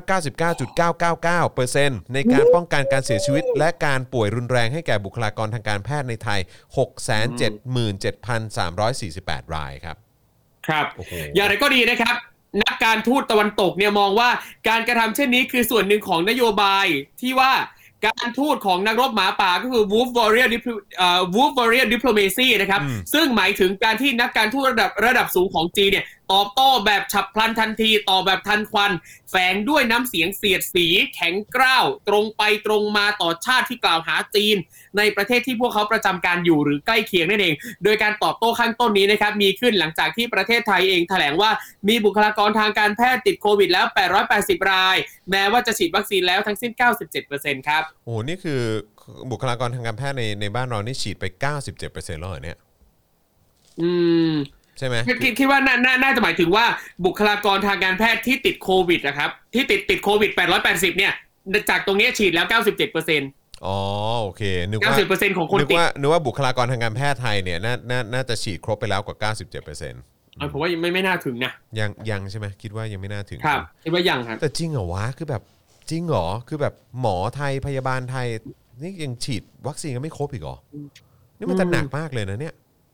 ครับ เออ ไม่แล้วก็ไอ้ไอ้ไอ้ตัวเลขของกะเออผมอยากฟังความเห็นของอาจารย์วัฒนาจริงๆเลยเนี่ยอยากรู้เหมือนกันว่าอาจารย์วัฒนาจะมีความเห็นว่ายังไงกับการกับการอะรอ โพสต์โพสต์อะไรแบบเนี้ยของสถานทูตจีนครับเนี่ยหรือว่าบุคลากรของแบบทางทางรัฐจีนเนี่ยคือแบบเฮ้ยครับมาโพสต์กันแบบนี้นี่คือยังไงวะ มันมันอืมมันกำลังบ่งบอกถึงอะไรหรือเปล่าอะเออมันก็น่าสนใจดีครับเหมือนกันนะครับเดี๋ยวเดี๋ยวรอฟังอาจารย์วัฒนาแล้วกันนะครับว่าเอ่อวันศุกร์นี้นะครับกับเอ่อวัฒนาละว่าดเนี่ยจะมีความเห็นเกี่ยวกับประเด็นนี้อย่างไรนะครับครับผมนะแล้วคุณผู้ชมล่ะรู้สึกอย่างไรนะครับอืมเอ่อสามารถแสดงความเห็นกันมาได้นะครับ คุณปลาทองบครัอกบ99%นี่คือโอกาสติดซ้ำซ้อนไม่ตายแล้วร้ายกาจคือผมว่าตอนเนี้ยตัวเลขอะไรหลาย ๆ อย่าง มันก็เราก็ต้องยอมรับจริง ๆแหละครับว่ามันไม่ค่อยนิ่ง นะครับแต่ภาพรวมอะที่เราเห็นส่วนใหญ่อะมันก็ย่อมครับนำพาเราไปสู่ความกังวลแหละ ใช่ไหมฮะครับแต่ในอนาคตอะผมเชื่อเลยในอนาคตนะครับ มันจะต้องมีข้อมูลข้อเท็จจริงอะออกมาแน่ๆ แล้วเผลอๆ ต่อไปมันอาจจะมีเป็นหนังออกมาก็ได้เข้าใจปะครับเหมือนแบบที่เราเห็นแบบดูหนังแบบสปอตไลท์หรืออะไรพวกเนี้ยเข้าใจปะแบบไอ้พวกหนังแบบ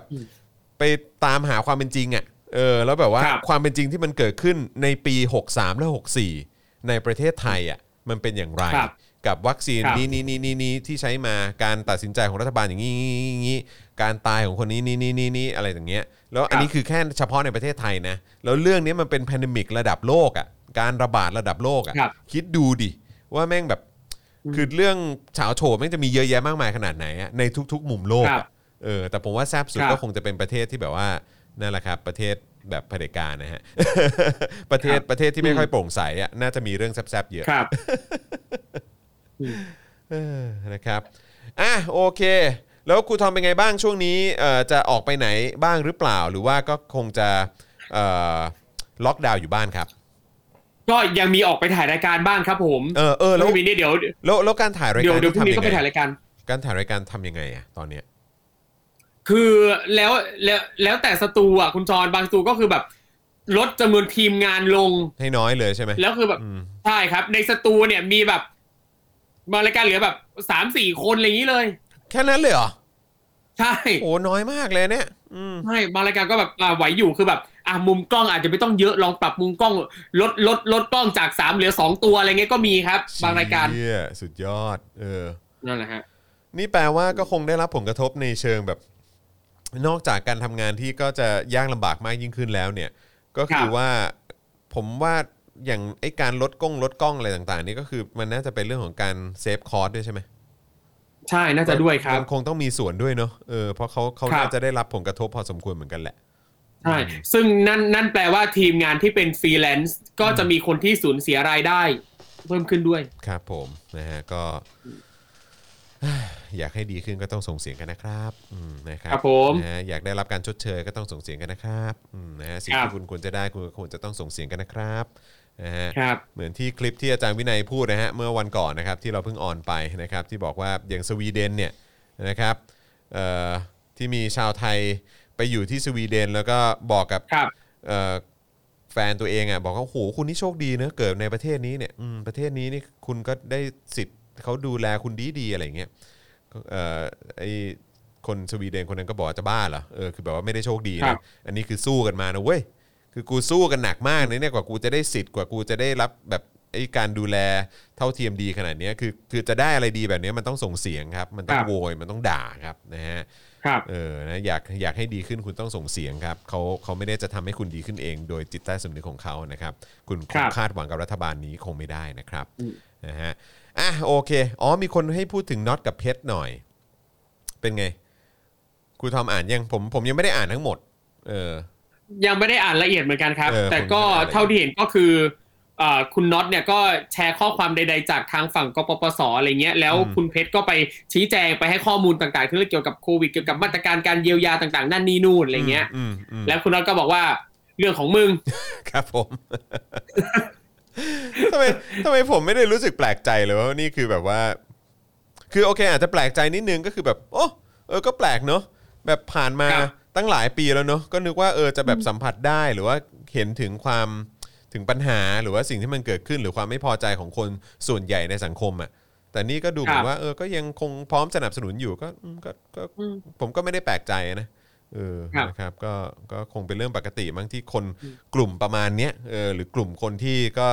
อยู่ในแก๊งกปปสอะก็คงครับจะยังมี mindset แบบนี้กันอยู่ นะครับก็นี่อยากอยากอยากรู้ว่าคุณน็อตเนี่ยที่เขาจัดรายการกับพี่มดดำอะเขาได้ครับคุยคุยกันบ้างไหมพี่มดดำได้แชร์ได้อะไรกับคุณน็อตบ้างไหมนะเรื่องเกี่ยวกับการเมืองเกี่ยวกับอะไรพวกเนี้ยเออก็อยากรู้เหมือนกัน อยากอยากอืมอยากรู้เหมือนกันว่าเออพี่พี่พี่มดดำจะว่ายังไงบ้างหรือว่าครับเออแบบบรรยากาศในการทำงานร่วมกันเป็นยังไงอะไรเงี้ยแต่ว่าก็ครับอืม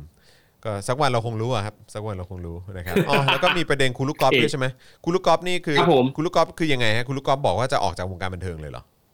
ช่คือพี่ลูกก๊อฟบอกว่าเอ่อประกาศว่าจะเอ่อออกจากวงการบันเทิง ซึ่งเอ่อในโพสต์ของพี่ลูกก๊อฟเองอะครับ ก็คือออกออกมาอธิบายในในทำนองว่าแบบจริง ๆ เนี่ยตัวเองก็ไม่ก็ก็ไม่ได้คิดว่าเขาเองอะเป็นคนในวงการบันเทิงร้อยร้อยเปอร์เซ็นอยู่แล้ว เพราะว่าอืมเขาก็เข้ามาแบบเอ่อนิดนิดหน่อยหน่อยๆอะทำงานในวงการบันเทิงไม่ไม่ได้แบบเต็มตัวอะไรไม่ได้เงี้ยครับ แล้วไม่ก็ได้เป็นงานหลักนะฮะอืม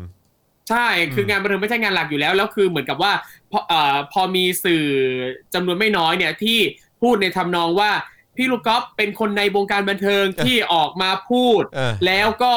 เอ่อลามไปถึงว่าคนในวงการบันเทิงคนอื่นที่เป็นเพื่อนๆพี่ๆน้องๆพี่ลูกก๊อฟเนี่ยทำไมไม่ออกมาด้วยอืมพี่ลูกก๊อฟก็เลยรู้สึกว่าแบบ เออ ไม่ไม่ต้องเรียกเขาว่าเป็นคนในวงการบันเทิงหรอก เพื่อที่ว่าจะได้ไม่ต้องไปพาดพิงถึงแบบเออพี่น้องคนอื่น ไม่ต้องเอาไปเปรียบเทียบกันอะไรแบบนี้ทำนองนั้นครับ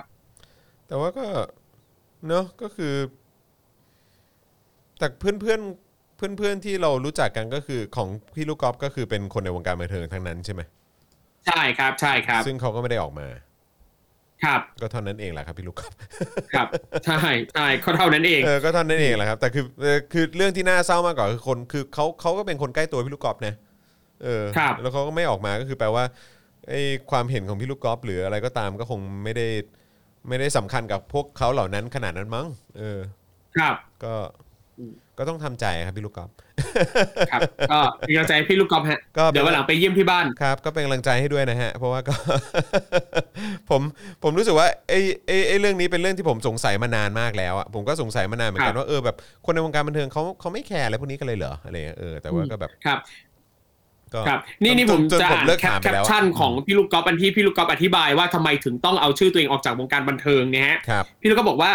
วันนี้ที่ต้องขอออกจากการเป็นคนในวงการบันเทิงทางวงเล็บทั้งทั้งที่ไม่เคยรู้สึกว่าตัวเองอยู่ในนั้นเข้าไปแค่นิ้วก้อยอืมเหตุผลหลักๆคือลูกกอล์ฟไม่ต้องการให้เพื่อนๆพี่ๆน้องๆในวงการบันเทิง โดนลากมาพาดพิง เวลาลูกกอล์ฟแสดงความเห็นอะไรก็ตามอีกแล้ว ลูกกอล์ฟไม่ได้ต้องการเป็นภาระในวงการไหนๆและรู้ดีว่ามันสร้างความหนักใจให้คนหลายๆคน ที่ออกมาแสดงความเห็นแล้วต้องมาโดนเปรียบเทียบกับลูกกอล์ฟแม้แต่ส่งกำลังใจยังโดนลากไปพาดพิง ลูกกอล์ฟไม่ได้โกรธไม่ได้เกลียดพี่ๆน้องๆในวงการ ดีใจที่ได้รู้จักทุกคน มีอะไรก็ทักกันมาหลังไม่ได้เสมอขอให้ทุกคนดูแลตัวเองนะครับ ส่วนพี่ๆนักข่าวบันเทิงและนักข่าวทุกคนถ้าอ่านถึงตรงนี้ ขอความกรุณาไม่ต้องทำข่าวนี้นะคะ มันเสียเวลาจริง ๆ ต่อจากนี้ไปไม่ต้องให้พื้นที่สื่อบันเทิงกับลูกกอล์ฟอีก และขอบคุณพี่ๆที่เมตตาทำข่าวลูกกอล์ฟอยู่เสมอ แต่วันนี้ไปแต่วันนี้ไปทำข่าวคนที่อยู่ตรงนั้นจริงๆ ปล่อยให้ชื่อลูกกอล์ฟอยู่ในวงการบันเทิงเนี่ยค่อยๆเลือนหายไปเองเหมือนทุกอย่างในชีวิตคนเรา อืมอ่าโอเค ตามนี้ครับ ก็ประมาณนั้นนะครับ นะฮะก็ครับผม คือถ้าเขาไม่พูดก็ปล่อยเขาไปเถอะครับ เออนะครับ คือครับคือสำหรับผมเองอะผมก็มีลักษณะที่ว่า เออก็คือ ก็คือถ้าไม่ได้พูดถ้าไม่ได้ส่งเสียงก็คือก็คือเขาก็เขาก็คิดว่า เออแบบมันไม่คุ้มอะสำหรับเขาอะครับนะครับการที่การที่จะมาส่งเสียงให้ตัวเขาเอง และให้คนอื่นเนี่ยครับคือมันไม่คุ้มสำหรับเขา มันก็แค่นั้นเองก็ก็ครับก็เอาเป็นว่าผมก็ผมก็เขาเรียกว่าอะไรอะผมก็ใจกับคนที่ กับคนที่เอ่อแม้ว่ามันจะไม่คุ้มกับการส่งเสียงให้คนอื่นนะแต่ก็ทำอะผมก็ใจกับคนเหล่านั้นละกันนะครับเพราะว่าครับก็คือมันแน่นอนมันไม่ใช่แค่การส่งเสียงให้คนอื่นหรอก แต่ว่าปัญหาเหล่านี้ที่เรากำลังเจอกันอยู่อะคือเราเองอะก็โดนปัญหาเหล่านี้ด้วยเหมือนกัน เราก็เจอปัญหาเหล่านี้เต็มๆด้วยเหมือนกัน เพราะฉะนั้นคือมันไม่ใช่การเรียกร้องให้คนอื่นหรอกครับ มันคือการเรียกร้องให้ตัวเราเองด้วย ใช่ไหมครับแล้วก็ครับแล้วก็แล้วการเรียกร้องให้กับตัวเราเองเนี่ยมันก็จะเป็นประโยชน์กับคนอื่นในสังคมด้วยเหมือนกันครับผมแต่ว่าถ้าใช่เกิดครับเขาตัดสินใจว่าเออไม่เอาอะมันไม่คุ้มอะเออเดี๋ยวมันจะไปอืมกระทบกับหน้าที่การงาน เงินทองไลฟ์สไตล์ที่เขา enjoy อยู่แล้วความ privilege อะไรต่างๆที่เราได้อะไรอย่างเงี้ยเออก็ก็มันก็ต้องเป็นเรื่องของเขาอะครับเออก็เราเราครัก็บช่วยไม่ได้จริง ๆ ก็คือ เพียงแต่ว่าสำหรับผมเองอะผมเจอคนแบบนี้มาเยอะ แต่คือผมก็แค่จะไม่ใจกับกับคนเหล่านั้น เท่านั้นเอง รู้จักกันได้ แต่ถามว่าจะใจด้วยไหมก็คงไม่ได้ใจก็เท่านั้นเองนะครับครับก็อาจจะเป็นคล้ายๆคุณผู้ชมก็ได้นะครับ ที่โอเค กูอาจจะดูผลงานคุณหรือว่าเออเออหรืออาจจะไม่ดูก็ได้ก็แล้วแต่คุณแต่คือแบบครับผมแต่แต่ที่ที่แน่ๆสำหรับผมก็คือคนที่ที่ไม่ได้ที่มีอิทธิพลที่มีอำนาจที่มีเสียงที่ดังกว่าคนอื่น เราก็ต้องยอมรับตรงจุดนี้มี follower เยอะกว่าคนอื่นเนี่ยอะถ้าคุณครับไม่คิดจะส่งเสียงให้กับคนอื่นเนี่ยเพราะคุณไม่อยากจะลำบากเพื่อคนอื่น และเพื่อตัวคุณเองอะก็ ก็ผมผมก็แค่ไม่จ่ายกับคุณเท่านั้นเองเออนะครับครับแล้วก็แล้วก็เป็นประมาณนั้นละกันครับ แล้วก็เอ่อช่างมันเถอะคือผมผมขี้เกียจแบบไปตามแบบเขาเรียกว่าอะไร ให้คนนั้นคนนี้คอเอาแล้วอะคือถ้าคนมันจะคอเอามันต้องมันต้องคอเอาด้วยใช่ด้วยเขาเรียกว่าอะไรจิตใต้สำนึกและใช่ครับและกมลสันดานของตัวเองอะอืมเออแต่ถ้าเกิดเขาจะไม่คอเอาก็ก็แปลว่า ก็เราก็อาจจะตั้งคำถามกับจิตใต้สำนึกเขาก็ได้ เราตั้งคำถามกัครับ อะไรกมลสันดานเขาได้ด้วยเหมือนกันแต่ว่าก็ใช่มันก็เป็นครับสิทธิ์เขาอะครับเท่านั้นเองเนาะครับ แล้วก็เวลาเห็นใครออกมาพูดอะไรออกมาด่ารัฐบาลนิดๆหน่อยๆก็ยังไม่ต้องรีบไปอวยเขาก็ได้อืมนะฮะรอดูก่อนฮะรอดูคือบางบางเออ คือบางคนเนี่ยออกมาพูดเพื่อเป็นเกราะกำบังตัวเองแค่นั้น ก็ก็เท่าเท่าที่สัมผัส vibe ได้เออสัมผัสสัมผัสมัน vibe ดูได้ออกจากข้อความอะไรที่เขาเขีปลยอนมๆอะไรเนี่ยอเขาย่างดูเงี้ยออกเออเราก็มีความรู้สึกอืมว่า คือแบบนี้ ไม่โพสต์ดีกว่านะ เข้าใจปะมันฟีลแบบ โอ๊ย ถ้าเกิดจะพิมพ์อย่างเงี้ยอย่าโพสต์เลยใช่เออซึ่งอีกความรู้สึกเนี่ยเห็นเห็นมาตั้งนานแล้วเห็นมาตั้งแต่วันชุมนุมวันฉีดน้ำและอืมมาเยอะมากเลยอีพวกเนี้ย ใช่ตามสไตล์นั้นนะครับ ก็เราก็ต้องเอ่อรู้ทันด้วยนะฮะ เราต้องรู้ทันสื่อตรงจุดนี้นิดหนึ่งมีเดียลิทเรซีต้องมา ใช่ นะครับอะโอเค แต่ว่าดูเหมือนว่าเราก็คงจะอยู่ในบรรยากาศของการจัดรายการแบบเอ่อ work from home แบบนี้เนี่ยนะครับ ไปอีกประมาณสักสัปดาห์ถึง 2 สัปดาห์นะครับ แต่ว่าอันนี้อัปเดตก่อนละกันว่าสำหรับถ้าเป็นคิวของพี่แขกนะครับ แล้วก็เป็นคิวของอาจารย์วัฒนาเนี่ยนะครับ เราจะยังคงจัดในสตูดิโอนี้นะครับอ่า เพราะว่าเราอยู่ในพื้นที่บ้านเดียวกันนะครับนะฮะก็คืออยู่ในอยู่ในโซนบ้านเดียวกันคือบ้านติดกันนะฮะเพราะฉะนั้นก็ครับเดี๋ยวเอ่อถ้าเกิดว่าเป็นอาจารย์วัฒนานะครับกับพี่แขกเนี่ยก็คงจะได้เจอกันในสตูดิโอนะครับแต่ว่าถ้าเป็นครับผมเอ่อครูทอมนะครับแล้วก็คุณปาล์ม นะครับนะก็คงจะต้องเป็นการไลฟ์กันนะครับผ่านทางวิดีโอครับคอลแบบนี้กันก่อนสักพักแล้วกันครับผมนะครับผมนะฮะจะได้เอ่อสบายใจแล้วก็ปลอดภัยทุกฝ่ายด้วยนะครับนะฮะครับอะแต่ว่าวันนี้ก็ดีใจมากๆ แล้วครูทอมเอ่อวันนี้ต้องมี plan อะไรต่อไหมครับ มี Clubhouse วันนี้หรือมีอะไรต่อไหมหรือว่า chill แล้วไม่มีครับวันวันนี้เดี๋ยวผมเตรียมเตรียมงานเตรียมเตรียมสคริปต์สำหรับถ่ายรายการพรุ่งนี้ฮะอ่าโอเคนะครับสู้ๆเอ่อพรุ่งนี้พรุ่งนี้รายการอะไรเผื่อว่าจะให้คุณผู้ชมรอติดตาม อ่าพรุ่งนี้ถ่ายรายการชื่อว่ารายการ Easy Pass ครับ Easy เอ่อ Pass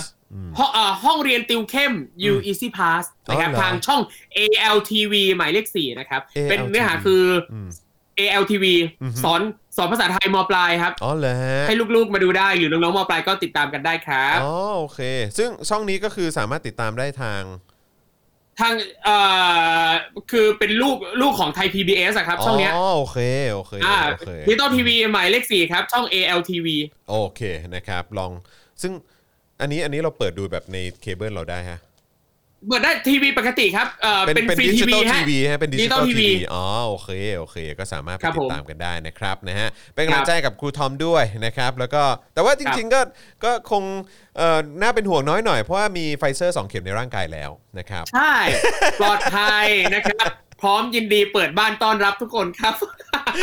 เออทักมาได้ต้หลัองงช่วยไม่มาได้ฮะต้องใครอยากช่วยมาหยิบหนังสืออ่านก็ได้ ช่วยขยี้กันแบบเต็มที่เลยนะครับนะให้รู้กันใช่ว่าเขาได้เขาเป็นมิสเตอร์ไฟเซอร์สองเข็มจากใช่อเมริกาแล้วจใช่ริงครับๆนะครับแล้วก็อย่าลืมครัอะบโวคาโดบุ๊กด้วยนะจ๊ะเออนะครับไปเออุดหนุอนนฝากได้วยครับ เดี๋ยวเอ่อในเดือนนี้นะครับจะมีหนังสือใหม่ออกมาครับ รวมเรื่องสั้นจาก 12 นักเขียนฝากอ๋อติดตามคอัรันบนี้ที่คุณเล่าให้ฟังใช่ไหมอ่าโอเคใช่ครับโอ้บอกโหแค่นี้ฝากรอติดตามนี่ไวมากเลยเนี่ยเออนะครับอะยังไงติดตามแล้วกันนี่ถือว่ามาไวมาก แล้วก็ดีครับนะฮะหนังสือออกมาในช่วงที่หลายคนก็อาจจะมีเวลาว่างเพิ่มขึ้นนะฮะจะได้มีเออครับมีผมมีหนังสือไปอ่านกันได้ด้วยเหมือนกันนะครัครับบนะฮะอะวันนี้หมดเวลาแล้วนะครับอ่าผมจอมินยูนะครับนะฮะแล้วก็ครูทอมมิสเตอร์ไฟเซอร์ของเรานะครับแล้วก็อาจารย์แบงค์นะครับเอ่อ มองบนถอนหายใจไปพลางๆนะครับ วันนี้หมดเวลาแล้วนะครับ ขอบคุณทุกท่านมากที่ติดตามพวกเรานะครับ ทิ้งท้ายกันด้วยการเติมพลังชีวิตให้กับพวกเราได้ ผ่านทางบัญชีกสิกรไทย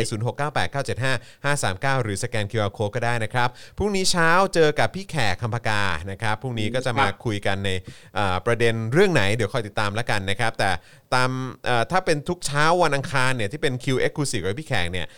จะไม่ได้ ไปแตะการเมืองนะครับ แต่ว่าจะคุยเกี่ยวกับเรื่องของสังคมนะฮะวัฒนธรรมอะไรพวกนี้มากกว่าพรุ่งนี้ก็ติดตามกันได้ แล้วก็พรุ่งนี้เย็น5โมงเย็นก็จะเจอกับคุณปาล์มนะครับ แต่ว่าก็จะเป็นวิดีโอคอลนะครับ แต่ว่าความแซ่บความสนุกก็เช่นเคยครับ เหมือนกับคุยกับครูทอมเนี่ยแหละ สนุกสนานแล้วก็เฮฮาเช่นเคยเหมือนกันนะครับ แม้ว่าจะเป็นวิดีโอคอลนะครับ พรุ่งนี้ก็ติดตามกันได้ แต่ว่าวันนี้หมดเวลาแล้วนะครับ เราสามคนคงต้องขอลาไปก่อนนะครับ สวัสดีครับ สวัสดีครับ สวัสดีครับบ๊ายบายครับ